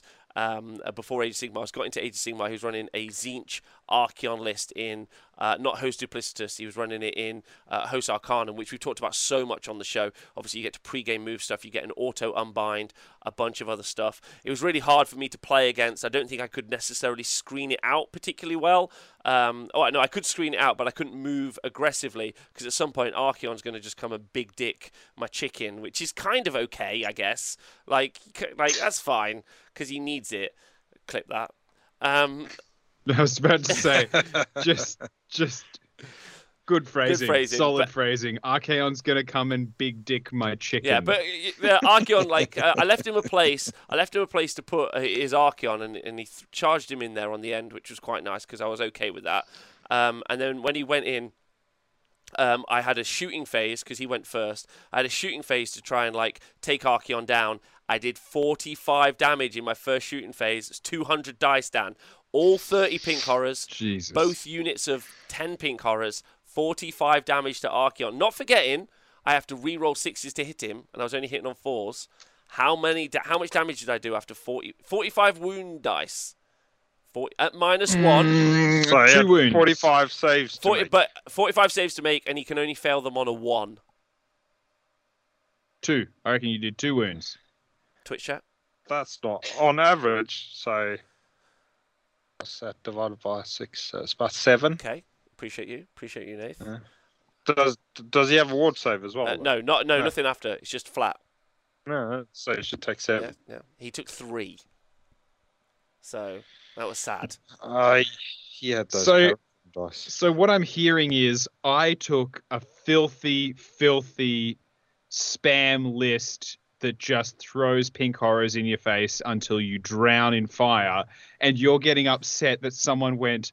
I'm bringing something that can receive the gift of your fire and not care. Yeah. Well, no, So I you- paired myself into took- that. Like I like You took rock and you're upset that you you met paper. Yes. Well, no. It's just more like I think I kill him on average, right? Because the seven, and then in the next shooting phase. Uh, well, so then there was the priority roll next, and the important point was is I used Destiny dice to stop the Mystic Shield. This is going to kind of be a conversation at the end of this, which is going to be, I think, really important, and I'm sure you guys have experienced. I Destiny dice to stop his Mystic Shield, right? Uh, Which were my two highest Destiny dice. I chose two fives to get rid of it. Like uh, neither of us rolled sixes. It was hilarious. Um, and uh, so I stopped his Mystic Shield so that when he did charge me, yeah, um, he was only going to be able to use uh, take cover. Uh, not take cover, sorry. Um, what's it called? Uh, the defense one. Uh, all out defense. Yeah, yeah. Or All out in his yeah. turn. So then in my next hero phase, so my hero phase, before I shot, he used in their finest hour. So he gets plus one save. Okay, and then in my shooting phase, Right, yeah. he used Yep. all out defense. So he was on a plus two save. I had rend one, and that's why he was able to save it on a two up as opposed to a three up. Right? So like Nathan says, 7 Mhm. Yeah. damage. But in the next turn, in the next turn, if I'd have won the priority roll, which I did not, I would have been able to have done the same amount of shots, and statistically, he should take about 15 damage because he's only able to do take Mhm. cover, uh, not take cover, all out defense. Sorry, all out defense. So then he's saving, Yeah. he's not saving them on a one and two. Um, and unfortunately, I didn't win the priority Mhm. roll, and it kind of went downhill. And then he fought those pink horrors for, oh fucking hell, five combat rounds, like as in, as in no. Turn three, six combat rounds, Archaon going into the pink horrors, and then he to. They flew Kairos over, and he threw some screamers over, and I was basically pinned into my objective. Like he played it really well. We kind of big shout out to Fabian as well because he could have just sat off on kind of three objectives and never really moved, like, and just kept Mm. threatening me with Archaon, if that makes sense. He could have just sat there and be like, I've got a big dog. Mm. Whichever objective you try and push onto, I'm going to send the big dog there and push you off, sort of thing. And if I left my deployment particularly much, I I think that's the case anyway. I'm not sure. But instead, he decided to play a more engaging game, which was awesome of him. So thanks. Um, loved that. Uh, but uh, the, yeah, anyway, in by turn four, he still hadn't killed all the pink horrors, and he'd been in combat since turn one. It was great. It was great. It was great. And then at one point, he the best bit was at one point he wanted to do less damage with Archaon because he didn't want to kill them so that they were out of combat, so I could rally them in the next stage. All right, in the next turn, because then I would have rallied loads more pink horrors back. It would have not won me the game, but it would have been hilarious. Uh, and uh, he failed one of his big claw attacks, so I Kairossed it so that he didn't fail it. right on the to hit, yeah. And then he was like, "Fuck uh-huh. you!" And then he rolled to wound, and he rolled a one, and I was like, "Fuck." oh, that's great. it was great. It was so fun. Best laid plans. Yeah. Uh, anyway, anyway, so I lost that game as well, uh, and that was the, that was a 20-0. So that was the, the only one I lost, which was uh, that was the second one I lost because me and Will played. Um, but it was a great time. I had loads of fun. I probably wouldn't take the 30 again because it's useless. As in, there's no need to have something survive that long. It doesn't do anything. Mm. It's just it's just a comedy, and Would that's you, it'd be better off having like a, a 20 and a 10, like more flexible on the board. Uh, I think yeah. I so if I drop ten, I get 215 points back for whatever I want. Like it could be anything, right? Maybe some untamed beasts Yeah. to do some early trading. I don't know if I can ally them in now. They might be coalition. I'm not sure. Um, but some something like that to do some more trading. Another spellcaster. Uh, who knows what it would be? Could be something super fun. Probably also. Um, like uh, I really like the rend on all the pink horror shooting. That was really good. Uh, but I Mhm. also like the idea of going Guild of Summoners, and because at Guild of Summoners sub faction, if you get nine fate points, which is fucking piece of piss to get when you've got cogs, um, you can get a Lord of Change turn one, pretty much, which is pretty mental. Um, so like, yeah, you can summon a Lord of Change turn one. Like, I No. think, yeah, yes, really easy. No, Uh, just no. yeah. So I think that's one of the interesting one. Um, but yeah, so uh, I think I'd like to mix it up again, but I still think it's got loads of legs, and that's what I kind of wanted to do as a takeaway. Is I played the worst version of Pink Horrors, as in you have to go below the starting unit size to ever be able Hmm. to use Rally or Life Swarm, uh, which I didn't have Life Swarm, but any of those. Um, Mm. And uh, the pink and the banner is useless. Dan, you know when you roll a one, you get d6 back. Yeah, yeah. Well, under the way that I've ruled it at our events, that doesn't even work. So, it's, Right. so it's just useless, basically. Um, and Uh, It's only once you get to brims, but then you can't use the banner, then can you? So 'cause Exactly. you don't have the banner. yeah, exactly. So, like, and even in Right. and even in that setting, I think 215 points for those pinks were just Nathan. You played against it. You tell me. What do you think? Uh, what like? Do I think that's fair price? Yeah. Yeah, I think yeah, playing it the way you play them, it's I don't know. Yeah, it's probably thereabouts. I think they could maybe go up a little bit more, but you know they're about there, aren't they? I think so. So, yeah. I think that you think they need to go up more a bit. And I mean, compared to other stuff, I'm just comparing it to my stuff, so maybe not. Maybe if in the game in general, they're probably okay. Because uh, I reckon killing 10 pinks is not. Is, has got a lot easier because it just seems Mm. like some stuff can really lay down the, lay down a good beating, uh, and I Mm. think you'll you can see some armies that will go through ten pinks, Mm. and possibly in a turn. You know, if you get hit by by a fired up Maw-Krusha or something like that, he could probably take it off. Mm. So yeah, So how? Okay, wait. Ten pinks is how many wounds? 50. fifty wounds. Fifty wounds. So, So, you need it's to two do and yeah, two hundred and fifteen points for fifty wounds. Uh, so if you're going to get fifty wounds of Mm. say stabbers or shooters, okay, which are the crappier ones. Mm. Um, so they're 140 for 20. So you're looking at 280 plus another 70, so it's 310 if you took 50 wounds of stabbers. And arguably, you can do more with the horrors because the, Mm. of the, the the re-rolls and the rend and stuff like that. But um, Yeah, and yeah, yeah. I mean, you don't have all 50 wounds on the table at the the point, so I don't know. Yeah, I don't know. I actually Yeah. think they're better. Like, though, what I will say, they're better for having 50 wounds and not having 50 models on the table. Because if Mhm. you had to be orientating your like charges and moving units through with a big block of 50, that'd be so unwieldy and so easy to tag. Yeah, It's better when you can throw 10 on an objective Mm. and be like, the more you kill, the harder you push, the better my scoring is on this objective Mm. Because they they like I I think they're better expand like as a unit Yeah. like that rather than being like bam here's 50 eat it yeah. I think if you compare those two units specifically as well, because they're both shooters and they're both Mm. pretty shit at it, really. how dare you? Uh, Yeah. Yeah, well, they couldn't kill five spider riders, could they? So they, oh, shit. but anyway, they could hardly kill one. it's true. Yeah. So, uh, yeah. So if you compare those, but then that either then the shooters are badly overpriced, or So it probably lies somewhere in between because I do think the shooters are probably overpriced. Mm. Do you have access to a priest? No, no. Well, you are correct. First thing I did when I got home was yeah, a a war shrine can come in as a coalition force, but I don't know if I can get my coalition model to have a. I don't think I can take a prayer from the generic enhancements with a coalition model. uh, coalition can take enhancements, can't they? I. It's Yes, allies coalition can't. Yeah, Yeah, coalition so then can. you can. Are you sure? So- Yep. Okay, well I'm dropping. Yeah, so I'm dropping if, ten pings have- for uh, a war shrine then. if you have uh, Stormcast wizards cities. in the cities, they can take spells.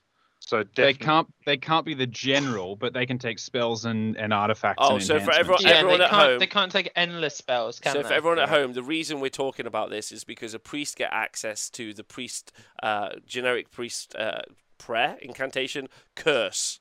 Yeah. I was Yeah. going to say Oh. the the, the only one James has got it. to James has wanna hit it. Oh my god, that's the next version of the list.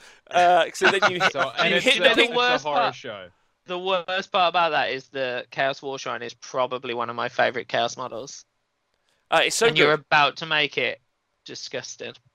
Well, It's 'cause you even just- better when I have all these models painted. so yeah, so you could curse a unit in nine inches, and any sixes to hit are going to cause Yeah. more wound, and that's really nice. were you nice. shooting 200 shots, eh? Well, if I drop, if I drop, if I drop ten pink horrors, then I'm not shooting 200 shots. I'm only shooting Okay. like I'm only shooting 150 100, shots or whatever, yeah. 170 Yeah, shots, yeah. so it's not quite as many. Um, So, yeah. Nine and you get the inches is rerolls. Are the rerolls misses or The re- just flat rerolls? Oh my god, such a good question, Nathan. Such a, that's one of those. It's one of those exciting questions you get asked when one of your friends Dear when you God, do- he's gold blooming just because he should doesn't. Oh, just we're because definitely he could gonna doesn't do it. He should. we're gonna Yeah, do because it. then the yeah, because if you're shooting at like Archaon, then there's no point. You in can putting re-roll hit rolls. shots. Yeah, so you just re-roll everything that's not a six. Yeah. Oh, go hold on. Well, so uh, someone's someone's made a really good point in the chat. Let me just double check something. But you carry on, Nathan. What are you saying? Sorry. Yeah, so Archaon will make you re-roll sixes. Yeah. So you just pick up all your dice and re-roll the whole lot again. Because then whatever you roll the sixes the next time, so 180 dice, that's 30 mortal wounds. Ah, do you know what you can't do? Is you can't use Kairos' spell to change the result of a prayer. Heartbreak. That would be Oh, perfect. well, so you could guarantee it. That would be good. Um, Oh, But, can you imagine? yeah. Can you imagine someone running there, Nagash across the table, and you're like, 42 mortal wounds. I rolled average, bet slightly better than average. Uh, anyway, how many friends are you trying to lose? Hey, right. Well, let's talk about this. Roll the dice, you cheater. I'm sick of rolling dice. I'm at, like four years ago. I was like, oh no, we should all roll dice, and now I'm like, it's so much easier just picking your dice. I love it. Right. So, how you sleep at night, Rob? You know I don't. Not for 37 years. That's true. Uh, so some takeaways though from the event, and I wonder if this is true for all of you, is it's interesting that Rend feels useless completely. Like, um, like the amount of times where you just take, uh, where you all out defense is just madness. Like, like even like so, my pink horrors have a base six up save, like, and they would just die to anything, right? But I Yeah. would stick Mystic Shield on them every turn, and then whenever anyone hit them, I would take cover. So unless they had Ren two, which they didn't have Ren Can't two, take cover. uh, All out defense. all out defense. you not read those Sorry, articles? all out defense. Sorry, I would all out defense. Uh, at which point I would just have, unless you had Ren two, I would just have a five up save, like which is crazy on that many wounds anyway. But like on some other units, like if you put a Mystic Shield on a three up armor save, like Varangard, like Mark who's in the chat did, um, lovely, lovely human being. I just like to say, great shirts. He um, n- may we always wear them. uh, whenever I attacked him, he'd be like, "Cool, I'm going to all out defense again," or because the Varangard were also heroes, so he could, or leaders, sorry, but he, so he could, and heroes, so he could use in their finest hour, so they could be ignoring Rend one as well. So Mm, it's this yeah. two up armor save. Nathan, you've played a, a bit against this. Like, what do you think about all this two up armor save stuff? Yeah, yeah. It, uh, it'll promote you maybe splitting your shots so that they have to spread their all-out defenses and they can't do it. So, Mm. but it's whether they whether whether you have the option of multiple targets, I guess. But I think I had noticed with my like Duardin in cities because they are almost everything has rend, and then you have the prayer to increase their rend. That a lot of the time that just all it did was lead to an arms race against my opponent. Like I'd be like, cool, well I'm rend two, and then they'd be like, okay, well I'm I'm plus one to my armor save, so you're only rend one, or like like I would be hmm. buffing my rend in anticipation of them using that to do it, which I, I think the thing is it makes rend really important because you need to be able to counter your opponent automatically if they've got spare command points putting on all out defense on someone. But the, the you're exactly right rob in that it means that instead of rend being this ability to to affect someone's save it's now more of like a, a math game between you and your opponent over who buffs and who negs and whatnot and what you end up at. Yeah, so uh, we've got some comments in the chat actually, which I think are really interesting, especially from Bristolite. It says this past weekend I ran a list of 30 Vindicate Vindictors, sorry, Vindictors, uh, Lord Arcanum, Yinastra, sorry, uh, Vinastra, um, and Knight Valexa. I didn't win any games, but constantly having 30 wounds that go up to a two plus, and then I constantly heal, stop you from killing or bring back models on the on the models on the unit while they punch back with mortal wounds was obnoxious for my opponents, uh, which I think is super fair. Um, I know there's a question in the chat. I'll talk about that in a minute, Cohen Camber. If you've got any questions, let us know, and we will do questions right at the end. Um, uh, We, this was a Q&A show and we haven't gotten to the Qs yet. No. So like, that's, that's no, we haven't. uh, apologies. Uh, but yeah, the uh, there are fewer reroll saves, but the saves are just higher. James, you were you were having some of that at the weekend. You were having the high saves. Did you feel like did you feel like you just like had like like two gun arms? Were you like like I'm never going to be hurt? Like, did you feel a bit invincible? Uh, I think I think most of the armies I played against were also like pretty strong. Okay.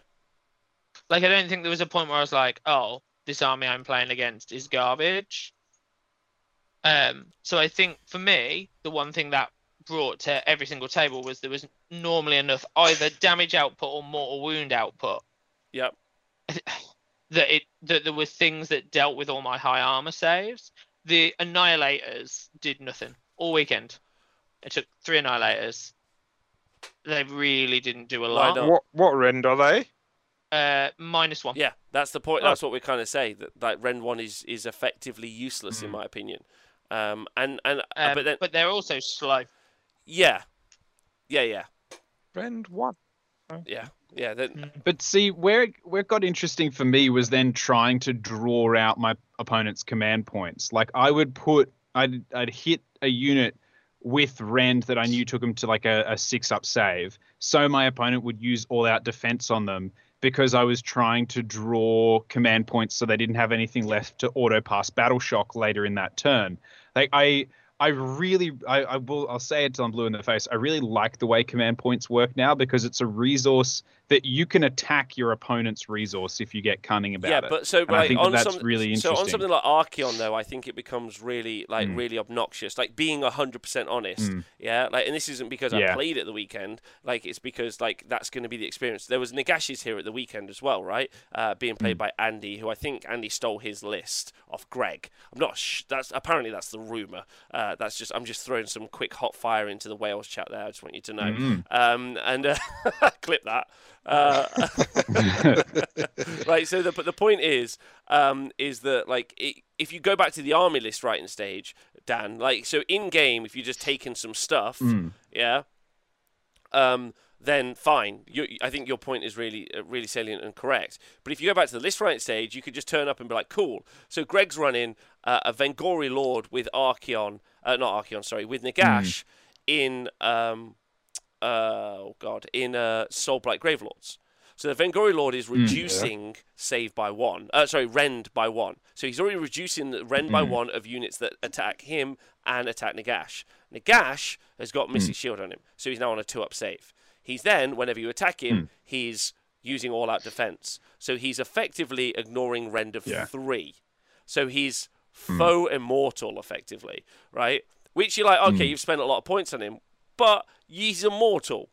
Like he's Hmm. immortal. Like I don't like I can't write lists other than to Gotrek because I know we're potentially like the rumor mill here in the UK. By the way, is because there is a rumor mill uh, is that Gotrek's going to get an FAQ rewrite over the next like three to four weeks when because there's a wave of new FAQs coming out. And actually, I think that that's a huge Hmm. negative because like. Mm. There's nothing that scares Archaon and Nagash at the moment. Like, there's nothing. They, they, they're Yeah. just like, I'll fuck anything. Like, do you know what I mean? Yeah. They're like they're they're like it's like they're on Love Island. Yeah, they're like I'm too top. they're like like Arche- they're like Archaon. What you like? He's like I'm a fucking top shagger. I mean, loads of DMs. You're like right. And then there's this little ginger kid that comes up and just takes the rug And then from under he his just he, feet. he just comes up, he unzips and just goes thunk like that's. It, you just could like, oh probably make him way better by just removing his re like more easily pointed by just removing his rerolls. or something like that, right? Um, But Yeah. there's also something that I like in Gotrek in that his his rules feel like uh how he should be, if Yeah. that makes sense. Like like if Gotrek rocked up had six attacks, you're like, oh fuck, I missed with four of them. You'd be like, how? Like how how does this man who has killed some of the greatest things in the world that was in the mortal realms, who like like got eaten by uh one of the the what are they called the mega beasties um the the God Beast. That- Swamp monsters. God Beast. whatever no the god beast. Yeah got eaten by a god Mhm. beast. Like all of this stuff. And then he's like swings in and doesn't hit with shit. I think it's right. And the the thing is i think he's brutal because he fucks so much stuff up. But if you have a lot of chip damage like i know that your shooting in that first round was a bit bunk rob but he goes down relatively quickly if you've got like one wound chip damage you can put onto him because he does only have eight. Yeah. Uh, Gotrek, yeah. Yeah, like he Yeah. can die to the right things. And someone in the chat saying Lee Taylor's pointing out nine hmm. Storm Fiends made a mess of Archaon. Don't think that's really like. Not everyone could do nine Storm Fiends. like, there's there's Well, a whole bunch. Also, is that was that nine storm fiends flat? yeah, Because I have a it'd be like nine storm fiends, more, more, more warp power, like all the other stuff. Like just suddenly, those nine storm fiends are actually like fifteen hundred points worth of buffs Well, so let's talk well. about Nagash and Archaon specifically, right? So they are Nagash and Archaon. They are plus one save all the time, basically, and sometimes plus two save. So they're on a two up save all the hmm. time. Okay, so if I don't have Rend two or Rend three, I'm not killing them, which is f- okay, fair enough. But that's not where it gets bad. This is where it gets worse. Because hmm. Archaon, over the course of a game, can heal 15 D3. Now, that's not in one hmm. turn. That's a heroic action in every turn. And you're not going to necessarily hmm. roll, roll, always roll underneath his bravery for D3, but you could. And he's also got an ability in the hero hmm. phase, so once per his hero phase to heal another D3. So over the course of a battle round, 3 D3 heals on a two up save, ignoring four. Yeah. And then Nagash, the same, right?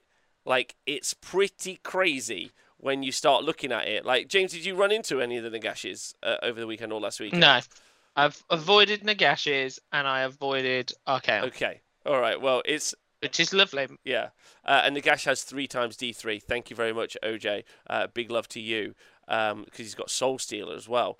Uh, and if you took uh, Archaon and Heat Knights, you could heal him even more. Just the rest of the issue would be the army around him, I guess.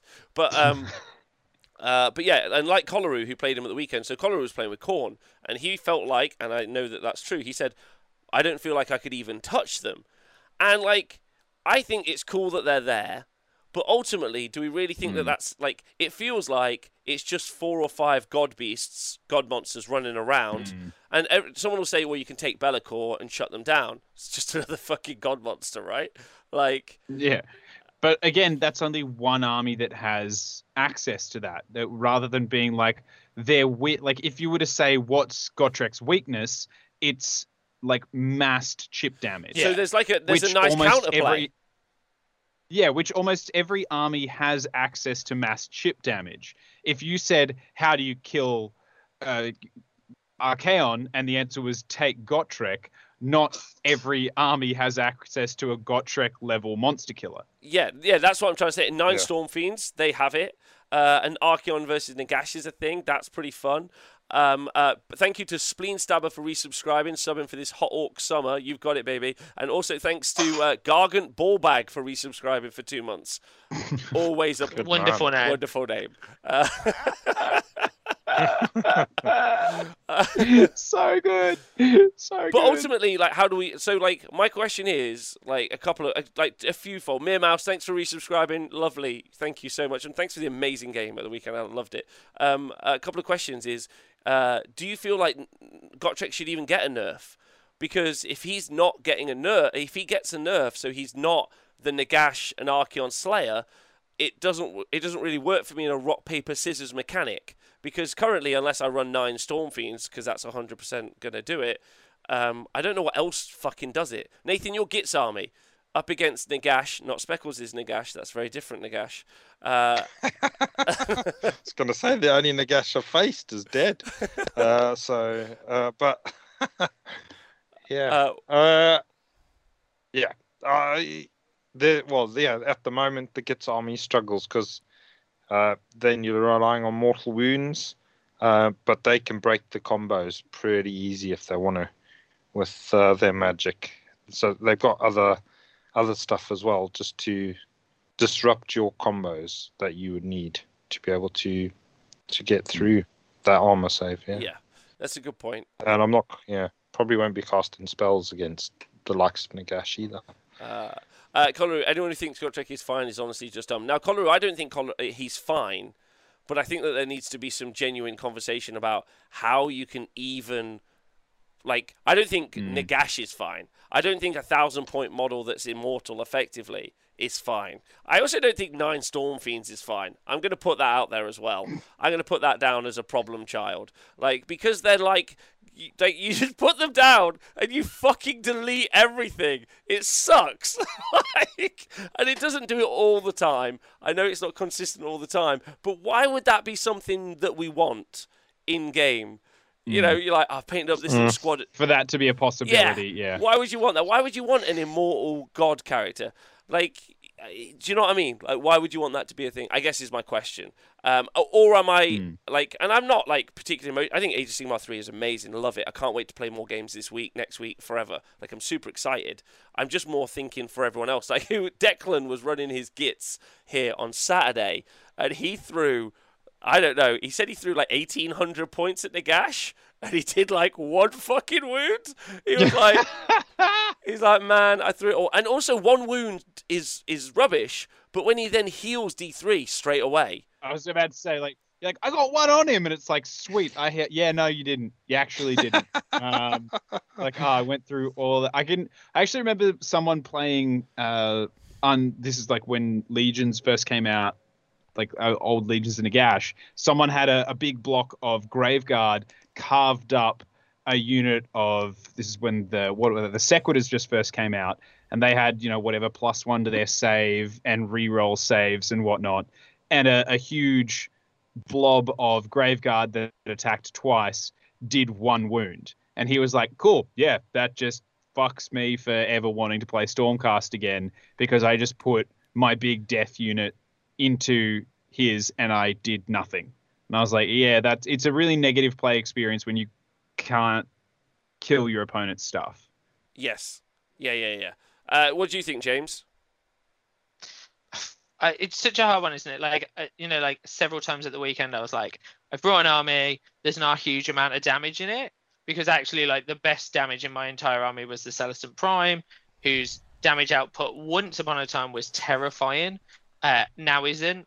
And like, I played uh, that uh, John with his Ironjawz army, who was in the sub faction where they ignore a rend with a Maw-Krusha who got basically ignored three rend by the time he'd fully buffed him, and it's suddenly then like, well, actually my minus three three damage character with five attacks has no chance of ever killing this model and will die in seconds. hmm Um, so, lo- I, the worst part is I think that basically every game I played, because I played last week with a Gotrek, and I said I'm not bringing him this week because personally I don't think he's fun to play.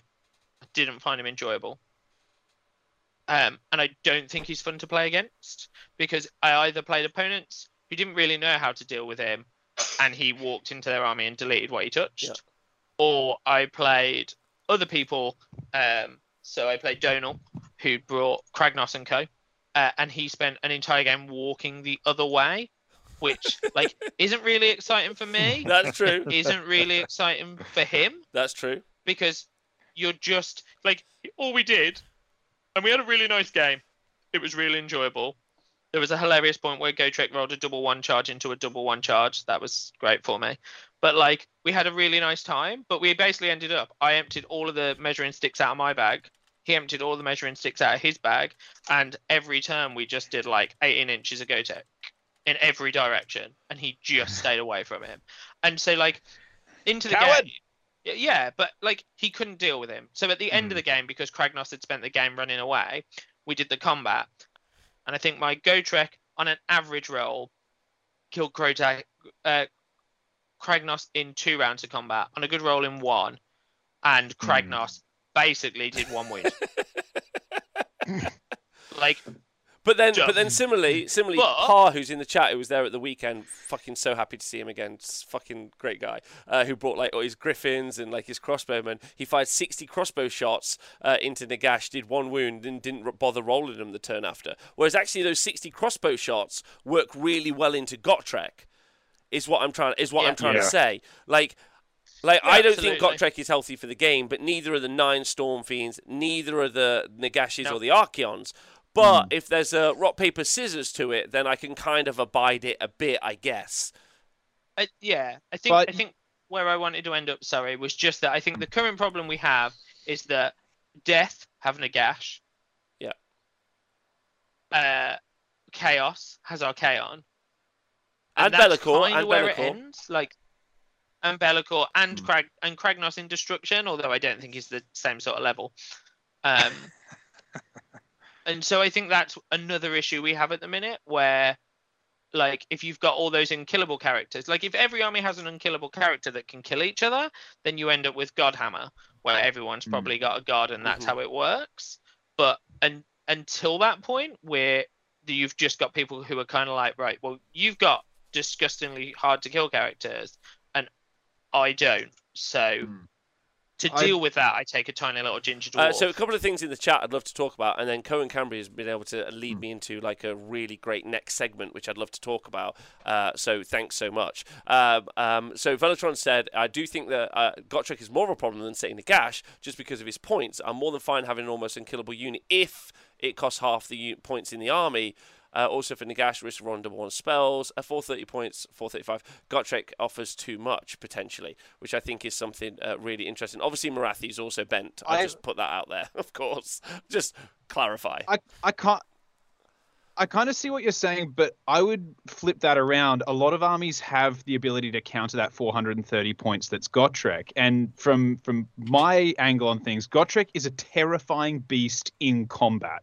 Absolutely terrifying. No no ifs ands or buts about it.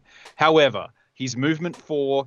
He can never be teleported or taken off the board or moved around, so he has to walk his way into it, and he's only dangerous in one phase of the game where people like Nagash and your Archaons and stuff, they've got magic, they've got abilities, they've got buffs, they've got the ability to heal themselves. Like all of the things that make them fucked up are already built into them and they come already provided. Whereas Gotrek has to kind of get there. And and that I know that that's not an excuse, but when you have something like Nagash, who's like, cool, I'm a two up rerolling one saves. I've got a DPR save after save as well. I'm a beast in combat. I'm a beast at magic. I buff my army. And then when you hurt me, I heal myself. Like, that's that for me is where I'm like, okay, cool. Like, that's a really awful combo for an unkillable god. Whereas Gotrek with eight wounds, yes, again, yeah, like that that sucks, but the best he can be is a three up save and a three up DPR. You hit him with enough shit, you can get through it. And Gotrek healing is is admittedly he needs to use his command thing, or you need to have spells to do it all, but it's not built into him. And that for me is where you have the disparity between those god monsters and Gotrek, and that's why I don't see him as as big a problem Dude. because some armies can Dude, feed him. him. Like he just like he just sits on objectives like this is mine. I fucking win. He can redeploy into stuff and he can heal, which is not like he also it's like he's got a plus. He can have Mystic Shield, which is plus one, which he didn't have in points before, and then he can do all out defense. So it's actually plus one, ignore one. So it's pretty fucking potent. Um, uh, but the uh, but anyway, the, the the point is, and Cohen Cambria made a really good point in the chat that I'd like to talk about um, uh, here uh, is the problem is in a three-hour game with a mostly foregone conclusion. Like if you see a Gotrek and he's like, if I touch your army, I win, and you're like, well, fuck, I got really got to get all those objectives. Like, like some, some fucking shit Yeah. time for me, uh, right? Um, like if you go into one of those situations, you think, well, what the fuck do I do against like these big god monsters? Um, it doesn't feel particularly great, which is why I'd like to talk about uh, the scoring system that we used uh, at the weekend, and I'm putting a blog post up tomorrow for the scoring system that I'm going to use at singles events as well as at the team event. And I've talked about this before, but I kind of want to have a conversation about it because James played under it at the weekend, and I kind of want to get some thoughts off him. Thanks to uh, Dr. LMP for resubscribing. Appreciate you. Um, so well, let's talk about this because I think this is quite interesting. Oh, nice, we're all in the shot so you guys can see. Uh, I'll try and make this a little bit bigger. Let me just get this up. Uh, so one of the things uh, that might happen at a singles tournament, yeah, is how do you decide the winner? And there's loads of different ideas going around at the moment, yeah. Like uh, Dr. Pim, Hydra Homies, let's go. Uh, plus, plus one to the podcast. Plus one. Um, is uh yeah, and also Dan, when you're playing against Gotrek, Par makes a good point. There's also a Seraphon army fucking behind him. Um, like and Yeah. sixteen hundred I- points to they- Seraphon as well. They're probably also yeah, that might be the bigger point of the conversation is the armies that he can be taken with. Because Eels. if I I, I yeah, I don't think he's as busted in a city as a Sigmar army, uh, as compared to if he's in an eel army or Just a 'cause they're Seraphon more army. busted than the city's army. Yeah. I, I I I will freely say that. I think cities have tons of options, but you look at like Eels and Seraphon and where they're at, I don't think cities is on the same same playing field at the moment. That's fair. Right, so um, primary scorer. So let's talk about being at a tournament, right? At the minute, at the tournament, if you play in a tournament, you win, you lose, or you win, you minor win, you draw, you minor lose, or you uh, major lose, right? Those are the those are the kind of results. Now, normally at Age of Sigmar events before, what we did is we gave them a points amount that you got for taking out the tournament. Like, for instance, the one I've put on the screen is wins are worth 20 tournament points, right? Minor wins are worth 14 tournament points.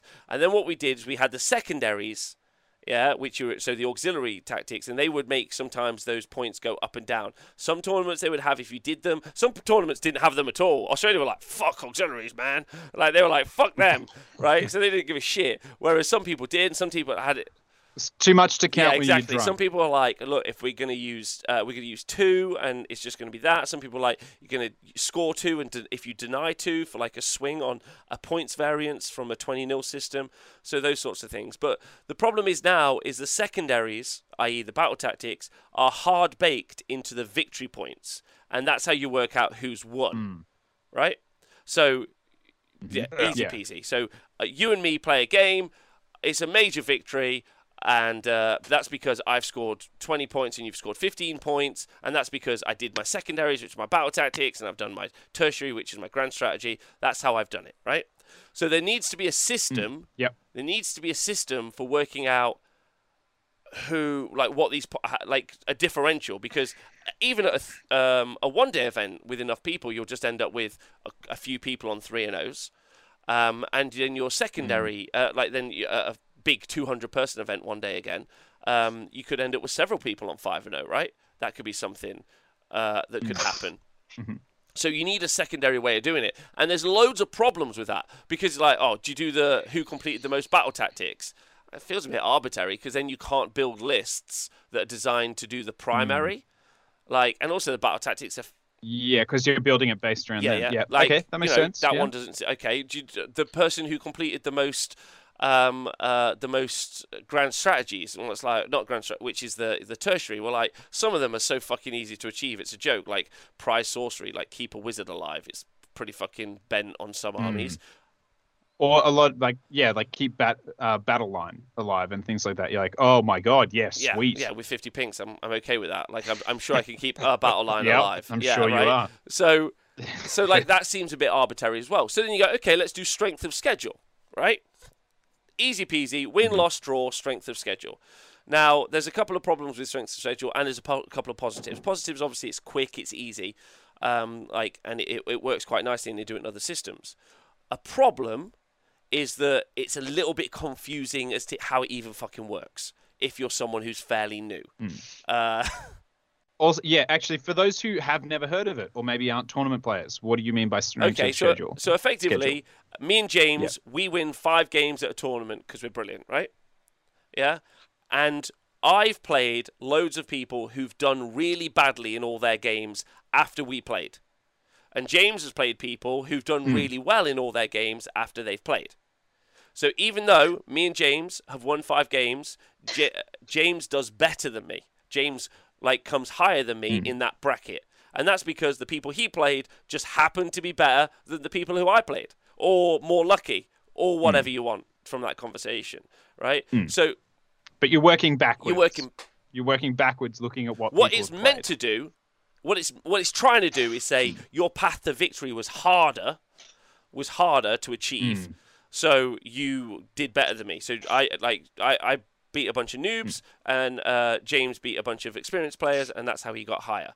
Problem is, it doesn't necessarily work out that way hmm. because like some people can leave the event. That works. That doesn't happen. Sometimes like, but you you know you as a gamer can do nothing hmm.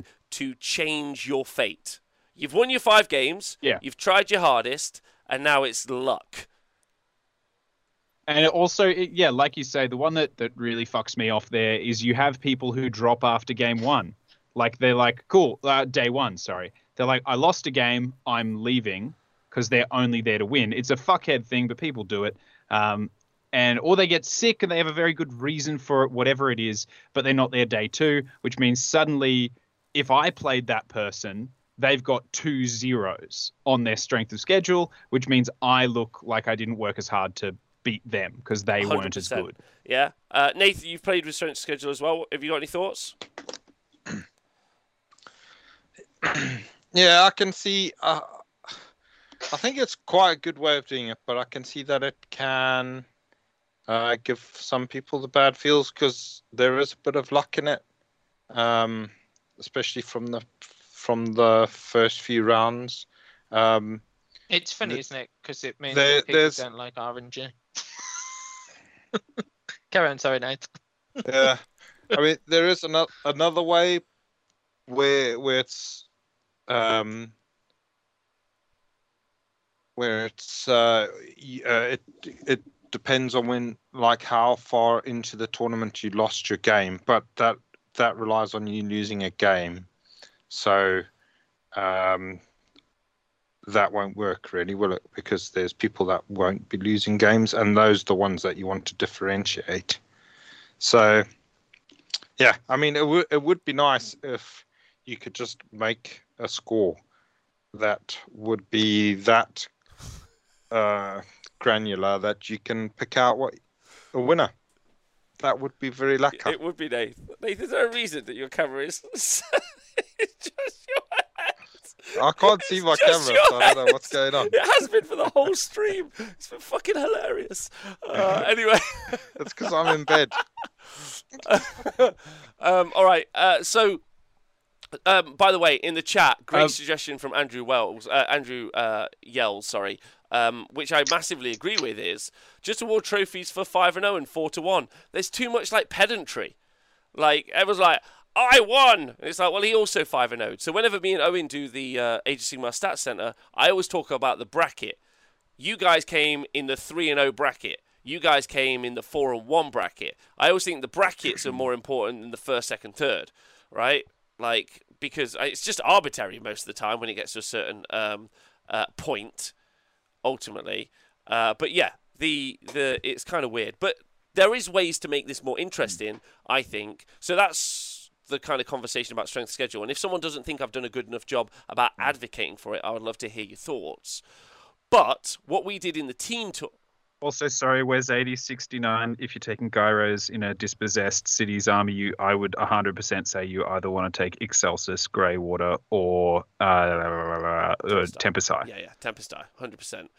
Um, Oh, Greywater, though, an extra three inches on all of your gyros, plus giving one unit plus one to hit a turn, oh, you love that, dear. and reroll ones to hit. oh, gyros. Or Excelsis, where someone charges you and you're, you're like, cool, I'm going to unleash hell. They're like, great, you're at minus one to hit. You're like, yep, but on a two up, I'm plus one to hit. Eat it. Eat it, baby. Uh, Uh, yeah, it's all right. No, that works. I love gyrocopters. Gyrocopters tickle me.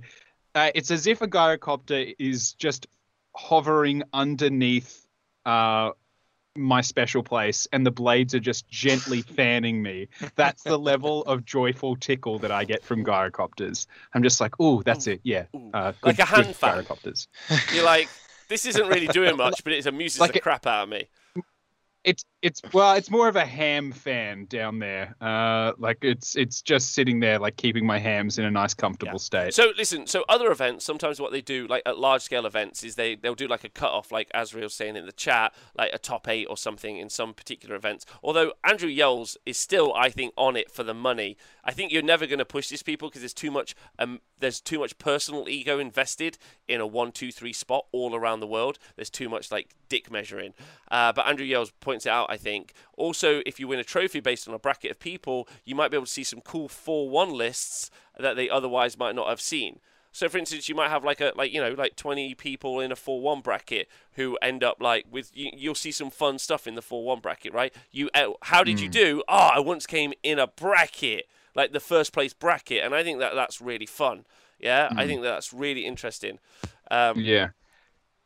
Uh, or like you, and you could call it something. You could call it tiers, or you could call it positions, or whatever.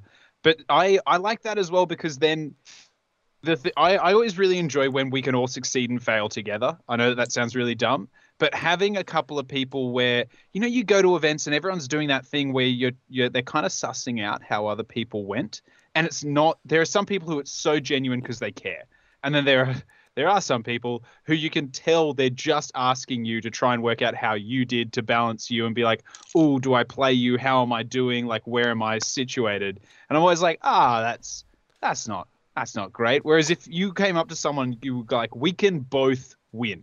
Like, we can both number one this shit. You'd be like so fucking pumped with yeah, that yeah, person. it's really cool. But so I kind of agree with that with placings. I'd like to, I'd like Andrew to be clear with Andrew. I don't I don't I don't hate that idea. Is what I'm going to say. I'm high fiving that. That sounds super fun. However, however, it doesn't do something, in my opinion, for games where which is kind of where we kick this conversation off. It doesn't do something for games where you're gonna lose, like very early. Do you know what I mean? You do a misplay, they alpha strike something Yeah. off, you think, fuck, I'm going to lose. Yeah? And you're just going to lose. Because when you make it so it's just you win or you lose, like, you've got to play for like fucking an hour and a half losing. That fucking sucks. Yeah? Hmm. That's not fun at all. Now, at the weekend for the team event, this weekend and last weekend, we were trying out our team scoring system. And I suggest that we use this for singles as well. So you end up with a bracket like we were just discussing in the chat. So you have five people that have gone 5 and 0, let's say, yeah, and 25 people that have gone 4-1. So how do you differentiate how, between how good they've done? Well, my suggestion is that we do the points differential between their games. So James did this. You played all this yesterday. Um, so mine, mine and James's Yep. team uh, were intentionally getting our ass kicked all weekend to try and test it out. The fun thing is, is you start the game both on 10-10. Uh, shout to the Iceman in the chat who's cried out, "Wololo, Wololo. wololo." Uh, in the most terrifying when you didn't have those that was the most terrifying noise to hear because you're like where the fuck is he where the fuck is he like then suddenly you're like night turns around you're like god damn so, it so the winning people are already winning, right? I don't think there needs to be anything to help out the winning people. Does that make sense? Like you're getting a trophy, Yep. you're getting on the podium, you're getting all those other things. We need to work out a way where you feel rewarded in the way that you play. And strength of schedule, I don't think is particularly the way to do it anyway. I think it's a bit too arbitrary. But what you can have in this, so you've separated out your winners and, and your different score sets into different brackets. So then you do the points differential. So it's really easy. Me and James are playing a game. We both get the same victory points. So let's say we get 17 17. Yeah, I should have picked an easier number, but we've done it now. 16 16. We both score 16 victory points each. That means we score a 10 10. In the game, it would be a draw, obviously, unless it was one of those ones where the person who did more battle tactics gets a minor victory. So then James would get a minor victory, which would give him, uh, I think it's like 14 like uh, tournament points. But in the differential, it would be a 10-10.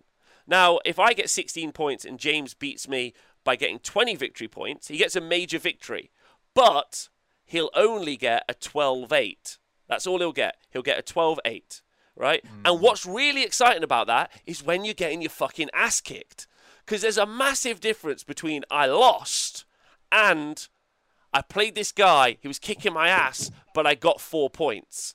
Because there's zero points, mm. yeah. which feels shit, which is a loss, and there's four points, which I didn't get a zero.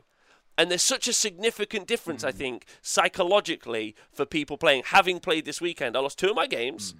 I had an amazing time, and I like like I think one of the games was twenty 0 um, so that was a big loss, but a great game. My other game against Mark was a 15-5, and I felt like I was like that's pretty nice. I'm pretty happy with that. Like five points out of this match, I feel good. Mm. And it even means that when like you're, and it means that you're always invested in the game, even till like the last turn. Yeah. I think James, you played it this weekend. You talk to me. You tell me if you agree with that or you weren't thinking about it. No, I, I think I think it's a hard. I it's probably I think it's probably slightly harder because in the back of my head I also was kind of like I'm here to like play about with mm-hmm. points. So like when I wrote my list and I was like could take a Gotrek. Don't think it's particularly fun to play against. Also, let's make my life harder. But like so in the games I think like um against Matt game one, I basically had the decision. I was like, I've got a 340 point prime in the sky. He's left his general open. I know that he doesn't really have the damage to kill Yndrasta.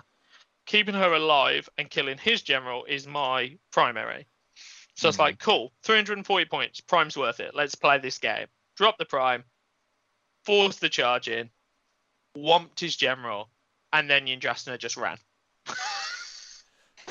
but I think like at that point, like for me it was just funny. But tournament wise, I basically removed her from him being able to kill her. Where so like then I'm playing my own mini game where I'm just like, oh, okay, so I know yep. I'm gonna lose, but if the rest of my team have done well, mm. then actually I'm still scoring four points. And I'm also stopping this person I'm playing scoring 20 mm. points. Mm. Yeah.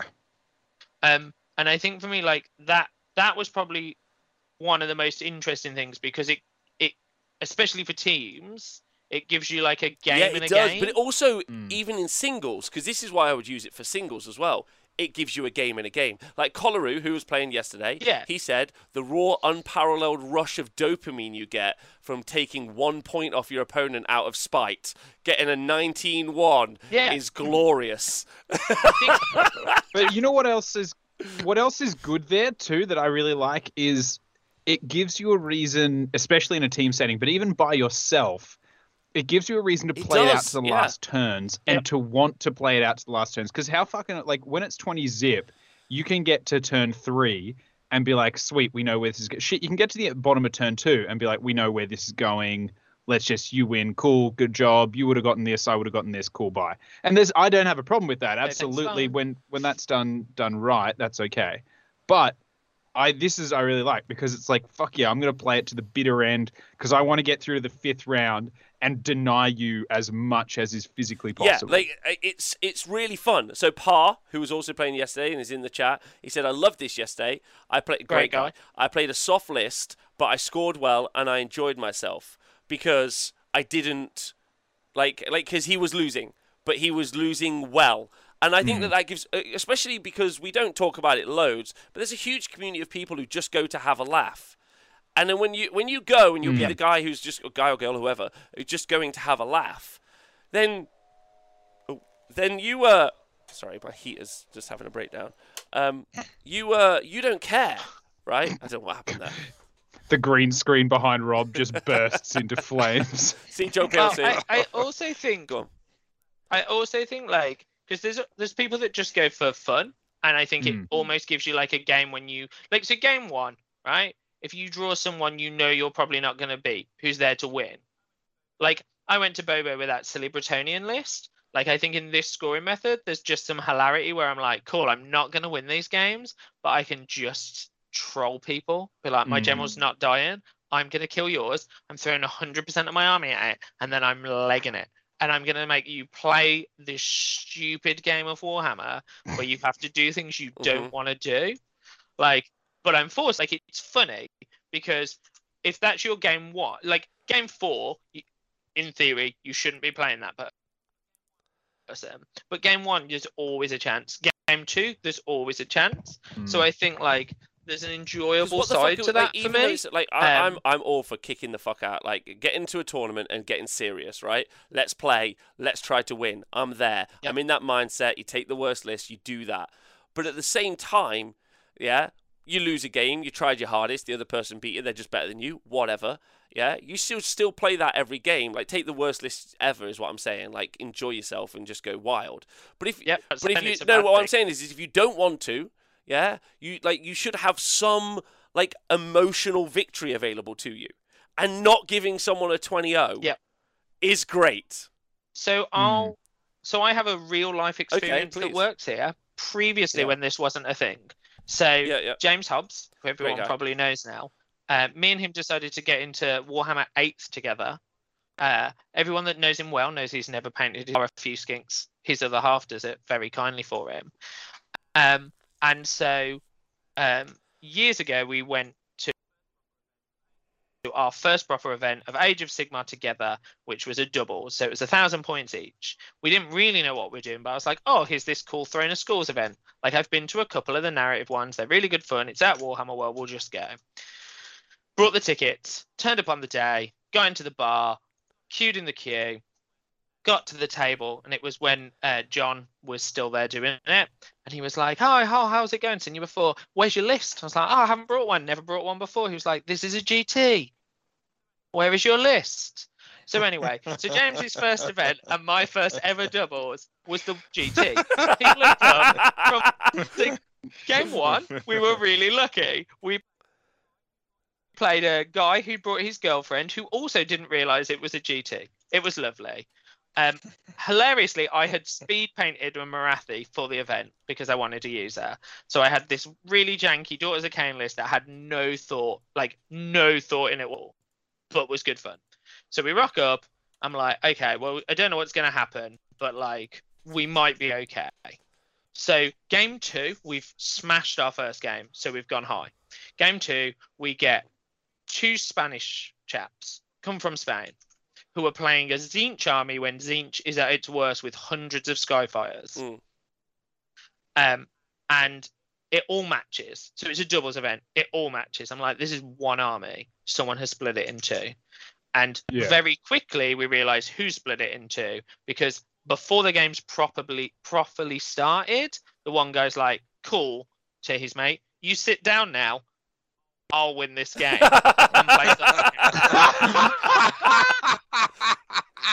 so his mate who's been dragged from Spain to England to play this game of Warhammer basically goes to bar, gets a pint, stands, has a pint, has a chat to random people that walk past.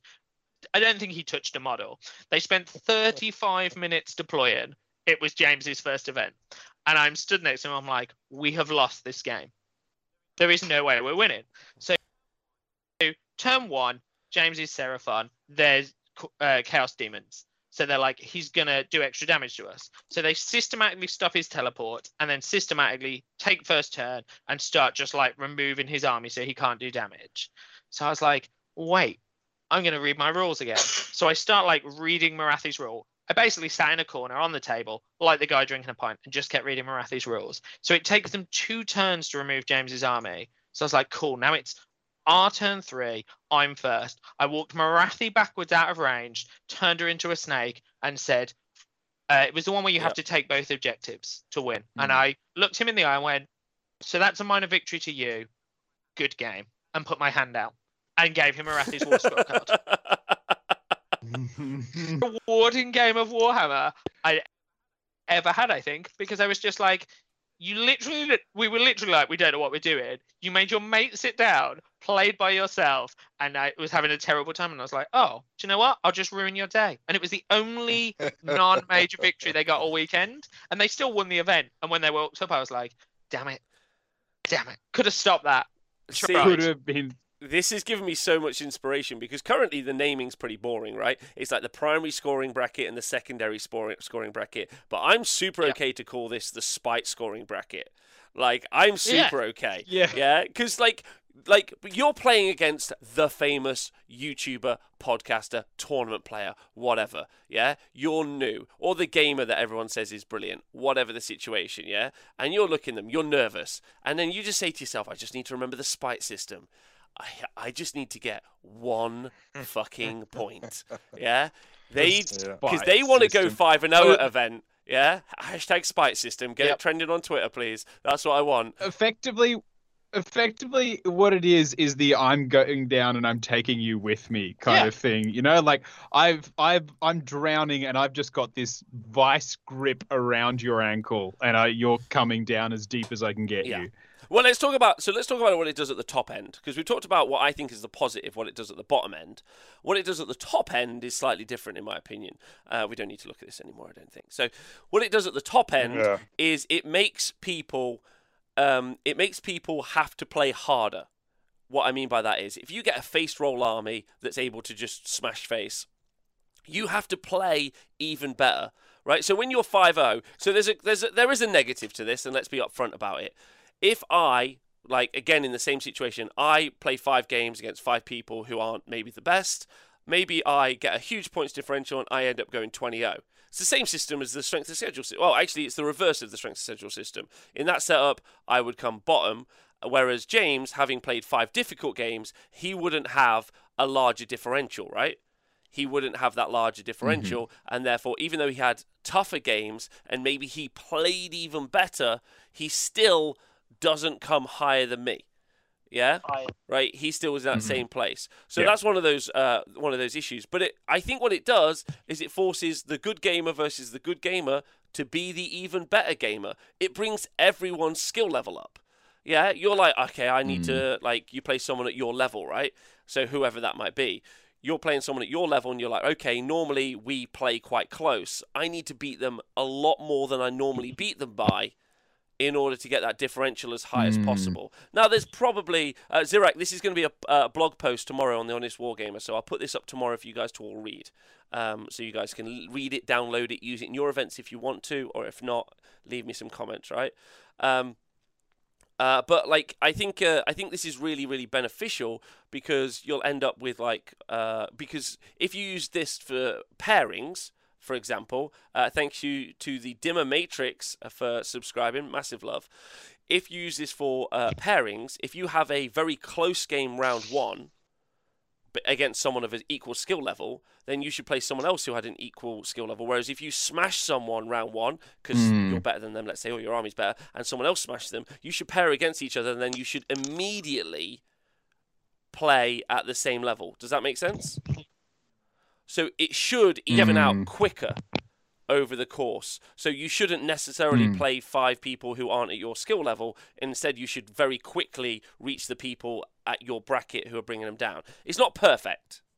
It's not perfect. But the people at the top end don't have a perfect system anyway. So fuck them. Like basically, Mm. and why not have eight? And maybe maybe have eighty No. percent of the field have a fucking great time. but it also it the amount Sorry, uh, Dan, you broke up there. I don't know if I'm breaking up. Am I? Is everyone else still here? J- James, No, Dan broke you up fine. there, so uh, we've lost him for a moment. Uh, have you, Nathan, James? You got any thoughts? Mm.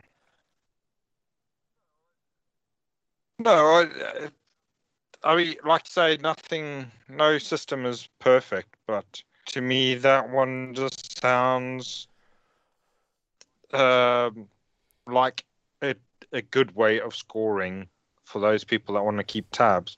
But also, you've introduced a little bit of well, James has introduced a bit of element of fun there with the spite thing. That's great. So yeah, yeah, I, th- Yeah. I I like that one a lot. I think for me, just like being being able to say the worst thing. Someone, I think this is where we started, right? Someone said in the chat um, that the worst thing about a game of Warhammer is if you turn up for a game, someone deploys an army, and you're like, I've lost. Like we all know that if I take Beast of Chaos and I play like a hugely honed Seraphon list, like Yeah.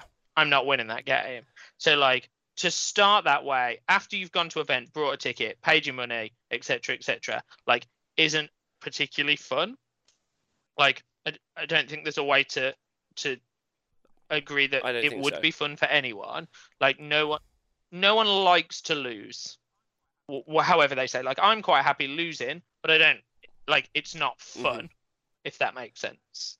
Like I still want to play, I still want to have a game, and I still want to have a good time. So I think like the ability to still score is super super like it gives you something to play for rather than turning up a table seeing someone and being like i can't win this playing a turn losing half your army and going do you know what sod it like for me like just that stormcast list taking Yndrasta like just being like she doesn't really die. She's not really going to die to most things. So if i'm losing everywhere else i can basically use her to just play my own game. Can she how long does she survive 10 brutes fully buffed? How fast can she move across the board and take a back objective? If she pops this shot off i can get my secondary. If she pops this shot off i can get my primary. Like i think it adds to the game because if you're if it's still 20 and 0 y- you're just playing to lose the same if you're playing the other way around where you can score a couple of points be it for your team or for yourself you're like well actually i can go from being 57th to 38th maybe on this if I win five every game. So let's go for it. I think it I makes, think a, it makes a huge difference well. Let me read what everyone in the chat is saying. Uh, Ugan says spite is what the hobby needs. Couldn't agree with you more. Um, uh, Dr. Imp says, uh, given the underdog is starting lead like 10 points, that'd be so difficult to, for you to guess. James is right. Beast of Chaos versus uh, Seraphon should just always be the underdogs, be them. But you would then you'd be going to a comp system effectively, and that's a little bit more challenging. This just puts all the onus on the players.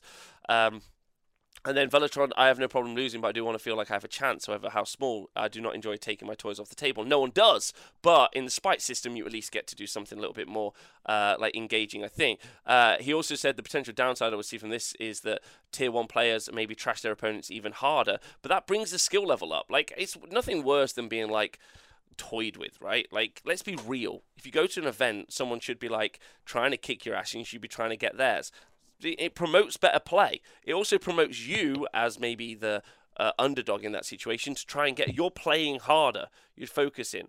Uh, old man Tim, if you're going to get trashed, then you can concede and give up 20 points, and that isn't much fun. Different than what is going to happen anyway, says old man Tim, which I agree massively. So then why not try and use the spite system and get yourself two points? Yeah, two points is all I'm going to say. Huh? Worth it. Worth it. Yeah, worth it. Worth, Worth it. it. Like, because you see the guys in the top bracket and the guy in first place and the guy in third place, and you're like, that's me. I made him get third. That's what I did. Yeah. Yeah, yeah, and I think like there's like there's almost that that thing, isn't there? Like we play that game and we were like, oh, this guy has literally just come to to nuke us off a table, and he doesn't care. Like, because when we started, we were like, oh, we've not really played much, and he was like, oh, okay, I'm gonna beat you now. Like, cool, thanks. Uh, and so like when I got to stop him beating us mega hard, I was like, oh, like that was funny because he came and was like, "You're fucking losers. I'm gonna win this," and just procedurally removed us. And I was like, "I have this model. You haven't read its rules. Here she is, big. Have a nice day." And and that was the end of the game. Um, and it didn't end how he wanted. And I think like if you're playing someone and you're having a great time, like I've played plenty of games over the years where I've turned up to an event and been like, "Oh, my army's not hugely com-. like." I took those Bretonnians. Never was it competitive. I played 80 Mac. He probably could have tabled me in a turn. Instead, we just had like this ages of laughing about it. Like it was great fun. Um, but I think like the amount of people that will have that laugh with you is smaller. Um, and so there's a fun element to being able to still play a game. I think, and and we should For all me. be encouraging people to have fun, right? Like, like why, like Yeah. at an event. Absolutely. All right. Yeah, yeah, yeah. yeah. Go on. Well, yeah. So that would promote that that more sort of fun thing, maybe you reckon? I think so. Uh, the- like in that game that you had with AD. Yeah, absolutely. Because Yeah. I just think like it gives you something to like. You always want something to play for. Like for me, like I'm always like, oh, I want something to do. I want to be able to play. And I also think like in a weird way, which probably hasn't been discussed, um, like it gives a level of strategy to a game. Like I think there's quite often. I know I've talked about it before, and again, no offense to them, it's not how I would play, but if it's how they want to play, that's cool. Like there's lots of people that will math hammer out a list and they're like, cool, I've wrote this list. It removes my opponent's army turn one, like or 50% of it, and that's how I win the game. Like I think the ability for you to be like, cool, you remove half my army turn one, but then I like use the last half of my army to destroy your general, and then I score my Yeah. primary.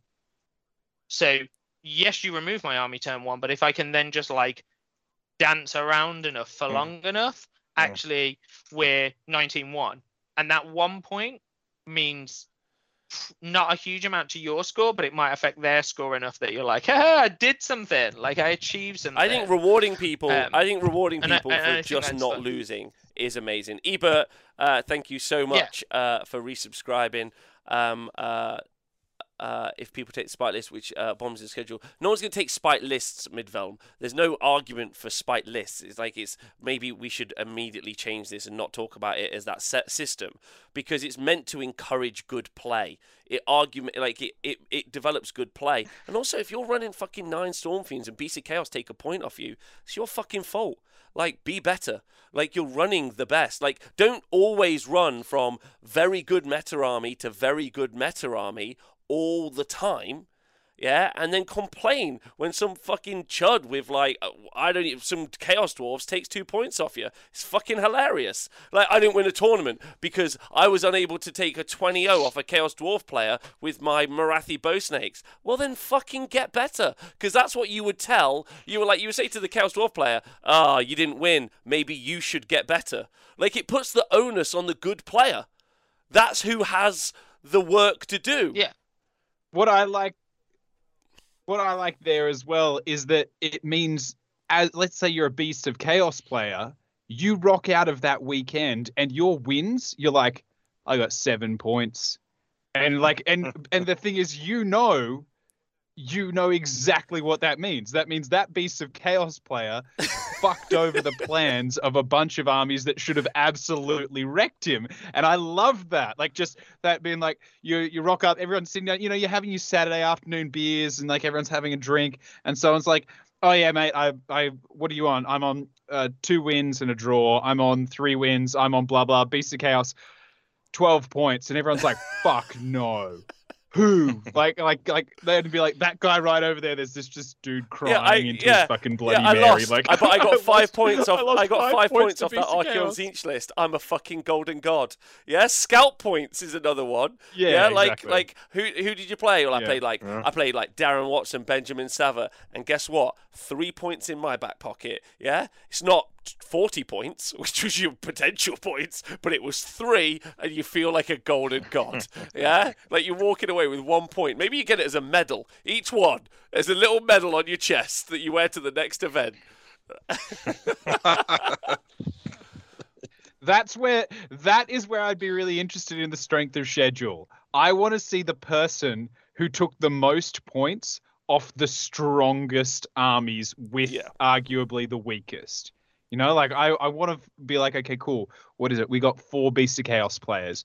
Fuck yeah. We're having an award for which one of them can strip points off the the best armies that well, show I'm glad up. you guys are excited about it as well because I think it's far more engaging.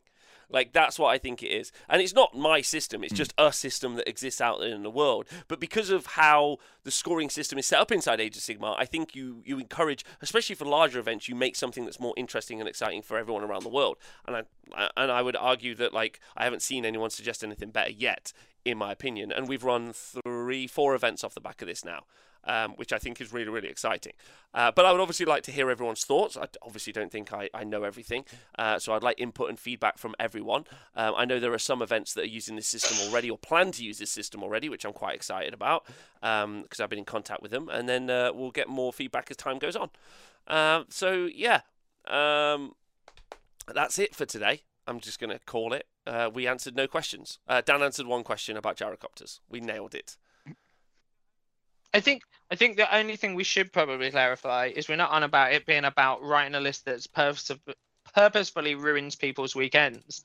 We're on about if you play a game against someone and you're like, I am really struggling, or you're getting battered, or your dice rolls have been terrible, Mm. there's still something for you to achieve. Yeah, gives you something to play for, and Yeah. a way of trying to pick some fun out of a game, which is, looks like it's going one way. You can, I've yeah. You- you- when you when you get to turn three, and normally you would just start counting up points and packing up your war dollies. You've got a reason to play it Yeah. out to five. Hundred percent. All right, wait. Uh, I'm super glad. I'm glad you're all on board with it. This is fun. This is super cool. I like that. That's it's really exciting when there's because I think it's great. I think it's so fun. Like and and and, and I think Age of Sigmar three is so fun. All I want to do is play more games, and I love the idea of pairing into the worst thing possible, which is what I did to myself all weekend, and grabbing points off someone. It's great fun. Also, the pressure on them is hilarious. Yeah, you're like, hey, I've lost, but you need these two points. It's way more fun on turn five. It flips it. it flips the conversation we've had in tournament wargaming for a very long time. You're there on turn five, just trying your hardest not to lose the last model or whatever the situation. Yeah, it flips it. It puts it on the hmm. other person. The other person who's doing well still has the pressure. They've got to keep their foot down. You can't fuck up. Hmm. Um, so anyway, big love to you all. You're all amazing uh, people. Dan, Nathan, and James. You guys got any shout outs you want to do today? Oh, Guys Addy's got a question though, so I'll answer that first. Uh, what is it? Pete Pratt, thanks Oh. for donating twenty pound to the show. Thanks, Pete. That's fucking great of you. You didn't need to do that. That's fucking lush. That's lush. That's because me and Pete are going to be running this. Even if one little venue in Nottingham, one little ven- venue in Northern Ireland, we're going to be fucking doing this. So if you want to go play Warhammer somewhere fun, not with all those other fucks, yeah, then come and see us.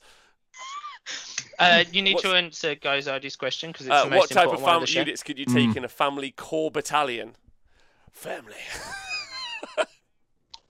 Only, only, only units that are fast. No, and okay. furious when they There's there's there's a really spec- there is actually a specific answer to this. You can only take units that would drink beer at a backyard barbecue somewhere in a sunset while all Oh my god, inexplicably so wearing many tank singlets. tops and ripped so jeans. many singlets. I'm Yeah. so in that but also family. weirdly tight jeans. So, like uh, it's hot, so I'm wearing a singlet, but jeans also. yeah. Yeah. Mm. Fast and Yeah. furious. That's it. Only oh yeah, that's sorry, that's right. Old man Tim, you can only drink Corona. You can only drink Corona beers because that's all they ever fucking Oh, drink. wait. I love that they've got all this money and they don't and they drink so much. They just have a keg put in back there, guys. Uh, question: When Tree hard. Revenants redeploy, can they get? To, can they teleport? Oh, I guess that's the same question as that's the same question as because it's a normal move, right?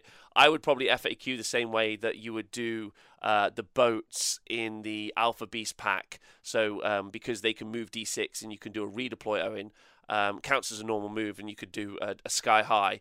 So I would, I would, that all weekend. I would FAQ it and say no. Uh, personally, um, I think it would be cool. I like the idea of it, but I think I'd FAQ it as no. That's what I'd say, but like that would be me. Yeah, probably because it says a Yeah, move yeah. of d6, so it does specify. So I think you could probably that would be argue no. Uh, Nathan, do you got any shout outs before you go? Yeah. Oh, wait, there are questions. Universal Spell Lore and Archaon, can he take them? Uh, no, he can't take uh, flaming weapons as of the moment, uh, is what I'd say. Uh, thanks for clarifying, family. Uh, Nagashi is better in Soulblight Gravelords or OBR. uh, I think Soulblight Gravelords way better with a Vengorian Lord. Nathan, J- Dan. Okay. Soul all Blight that's good. Gravelords. Fucking firing these out. Fucking hit 'em Yeah. up. We should do a Q&A at the end of everyone. What's next? Strikes last and smashing and bashing. How's that work now? Fuck, Nathan.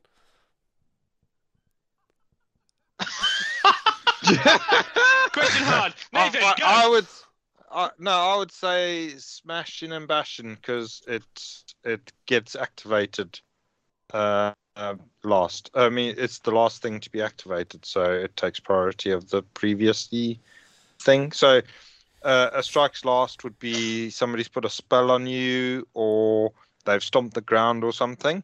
But then the smashing and bashing gets triggered, and then that that overwhelms the whatever conditions were put on before. The only way that it would work is if it was your opponent's turn and them attacking you somehow triggered the strikes last on a different unit because then you've got two effects triggered simultaneously and it's your turn so you can choose the order that they're applied but any other, I don't think there's any rule in the Uh, game. hey, does big that. shout out to Joe Cryer in the chat. Uh, Real Polygeek, if I eat my opponent's model, if I eat it, does it count as a victory point? No, it does not. It counts as a hero point, though. Uh, Reddit, but don't obviously do that. it counts as a stomach point. There's lots of sharp shit on that. Uh, Dan the Great Gamer Khan, Noblar spam? Yes. Always. Just always yes. Yes. Spam as always, always yes, Noblar spam. Especially now, hey, hey, Stand and Rhinox, shoot. Rhinoxes now have an attack value of two for their tusks, which is fucking great because they've got two tusks. Like they have a little, uh, like have a look at the model. They've got a multi-tusk that, for some fucking reason, only got one attack. Like it would run up to you and just only shunt you with one side and be like, "Oh no, this is the good China. I keep that for when special people come around." So thank God they've actually like. I don't want to do. gone, I don't want to do a show where we go through every single war two. scroll and we count number of attacks versus like arms or and or weapons or whatever the fuck, Dan. But I don't think mm. this this plan is going to hold water long. Is what I'm going to say. Yeah, like uh, like I get where you're at, but like two tusks, two attacks. I'm just saying, Rhino. A horse has got four. A horse has got four legs, but A they only attack with two. Yeah, they don't. They either turn around and they kick you with the back feet, or they like give you a little clip clop on the head with the front. That's not like they do a fucking Superman ultimate punch and all four hooves come at you at the same Agreed. So time. that's what they should do. That's, that's, how they, that's how they should train their horses. They run up, jump sideways, and just fucking cannonball Uh, question: kick you with Nathan four Prescott, hooves. how do you feel about the 40k ork previews? Oh, I've not seen them. Okay. I feel I feel like they were They were probably very nice. I, I, I didn't I didn't watch the videos. I've seen a picture of a white squig. Perfect. That looks cool. That's perfect. Uh, there we go. Yeah. Um, uh, Grand, Dan the Great Game Car says, "Lowell can confirm horses only kick with two limbs. My dad got kicked in real life. I'm so sorry. Um, the horse, the, ho- the, ho- the horse was been probably just joking. horse, He's probably just horsing around." Dan, Nathan, James, thanks for joining me today. You've all been wonderful. Thanks for listening to the podcast or watching on YouTube. You guys want any shout outs before we go? James, throw me one. Uh, oh, big shout out to the three people I played at the weekend, and uh, to John who cried every time I rolled a five on my redeemer thing and Nathan, brought some got models shout outs? Um, I'll shout out to whoever played on Friday. He was a bit of a dick, but it was good. And uh, yeah, I'm playing. Hope I should hopefully be playing a game this week. So shout out to my opponent if he if if that goes ahead. Okay, We'll good. find and out. Dan, your shout out. Uh, I'm gonna shout out Chicken Palm. Uh, just really glad you exist. You you bring so much joy to my life, and without you, I don't know who I'd be or where I'd be. So Chicken Palm, just really appreciate Uh, everything that you chicken do. palm. It's really good, but probably vegetarian chicken palm, even better for the chuk chuks, um, who are all my friends. Uh, then um, all of them, every single, all 200 billion or however many fucking chuk chuks live in the world. Feed me the birds. uh, I'm going to shout out uh, the captain of Team Meg's fellas. Uh, uh, yesterday, Meg uh, won her first Age of Sigmar game yesterday. Fucking rad to see someone like just take a kick in for round after round and then finally get ahead in the game and crush her granddad underneath her hoof. Uh, so it was uh, good to see that. So big love to you. Um, and uh, yeah, thanks to you three. You three are wonderful people, and I love doing this with you and, and shooting the shit. Twitch chat, you're phenomenal. Everyone look after yourselves. Have a great day. Thanks for listening to Honest Wargamer. We'll be back next week. See you soon.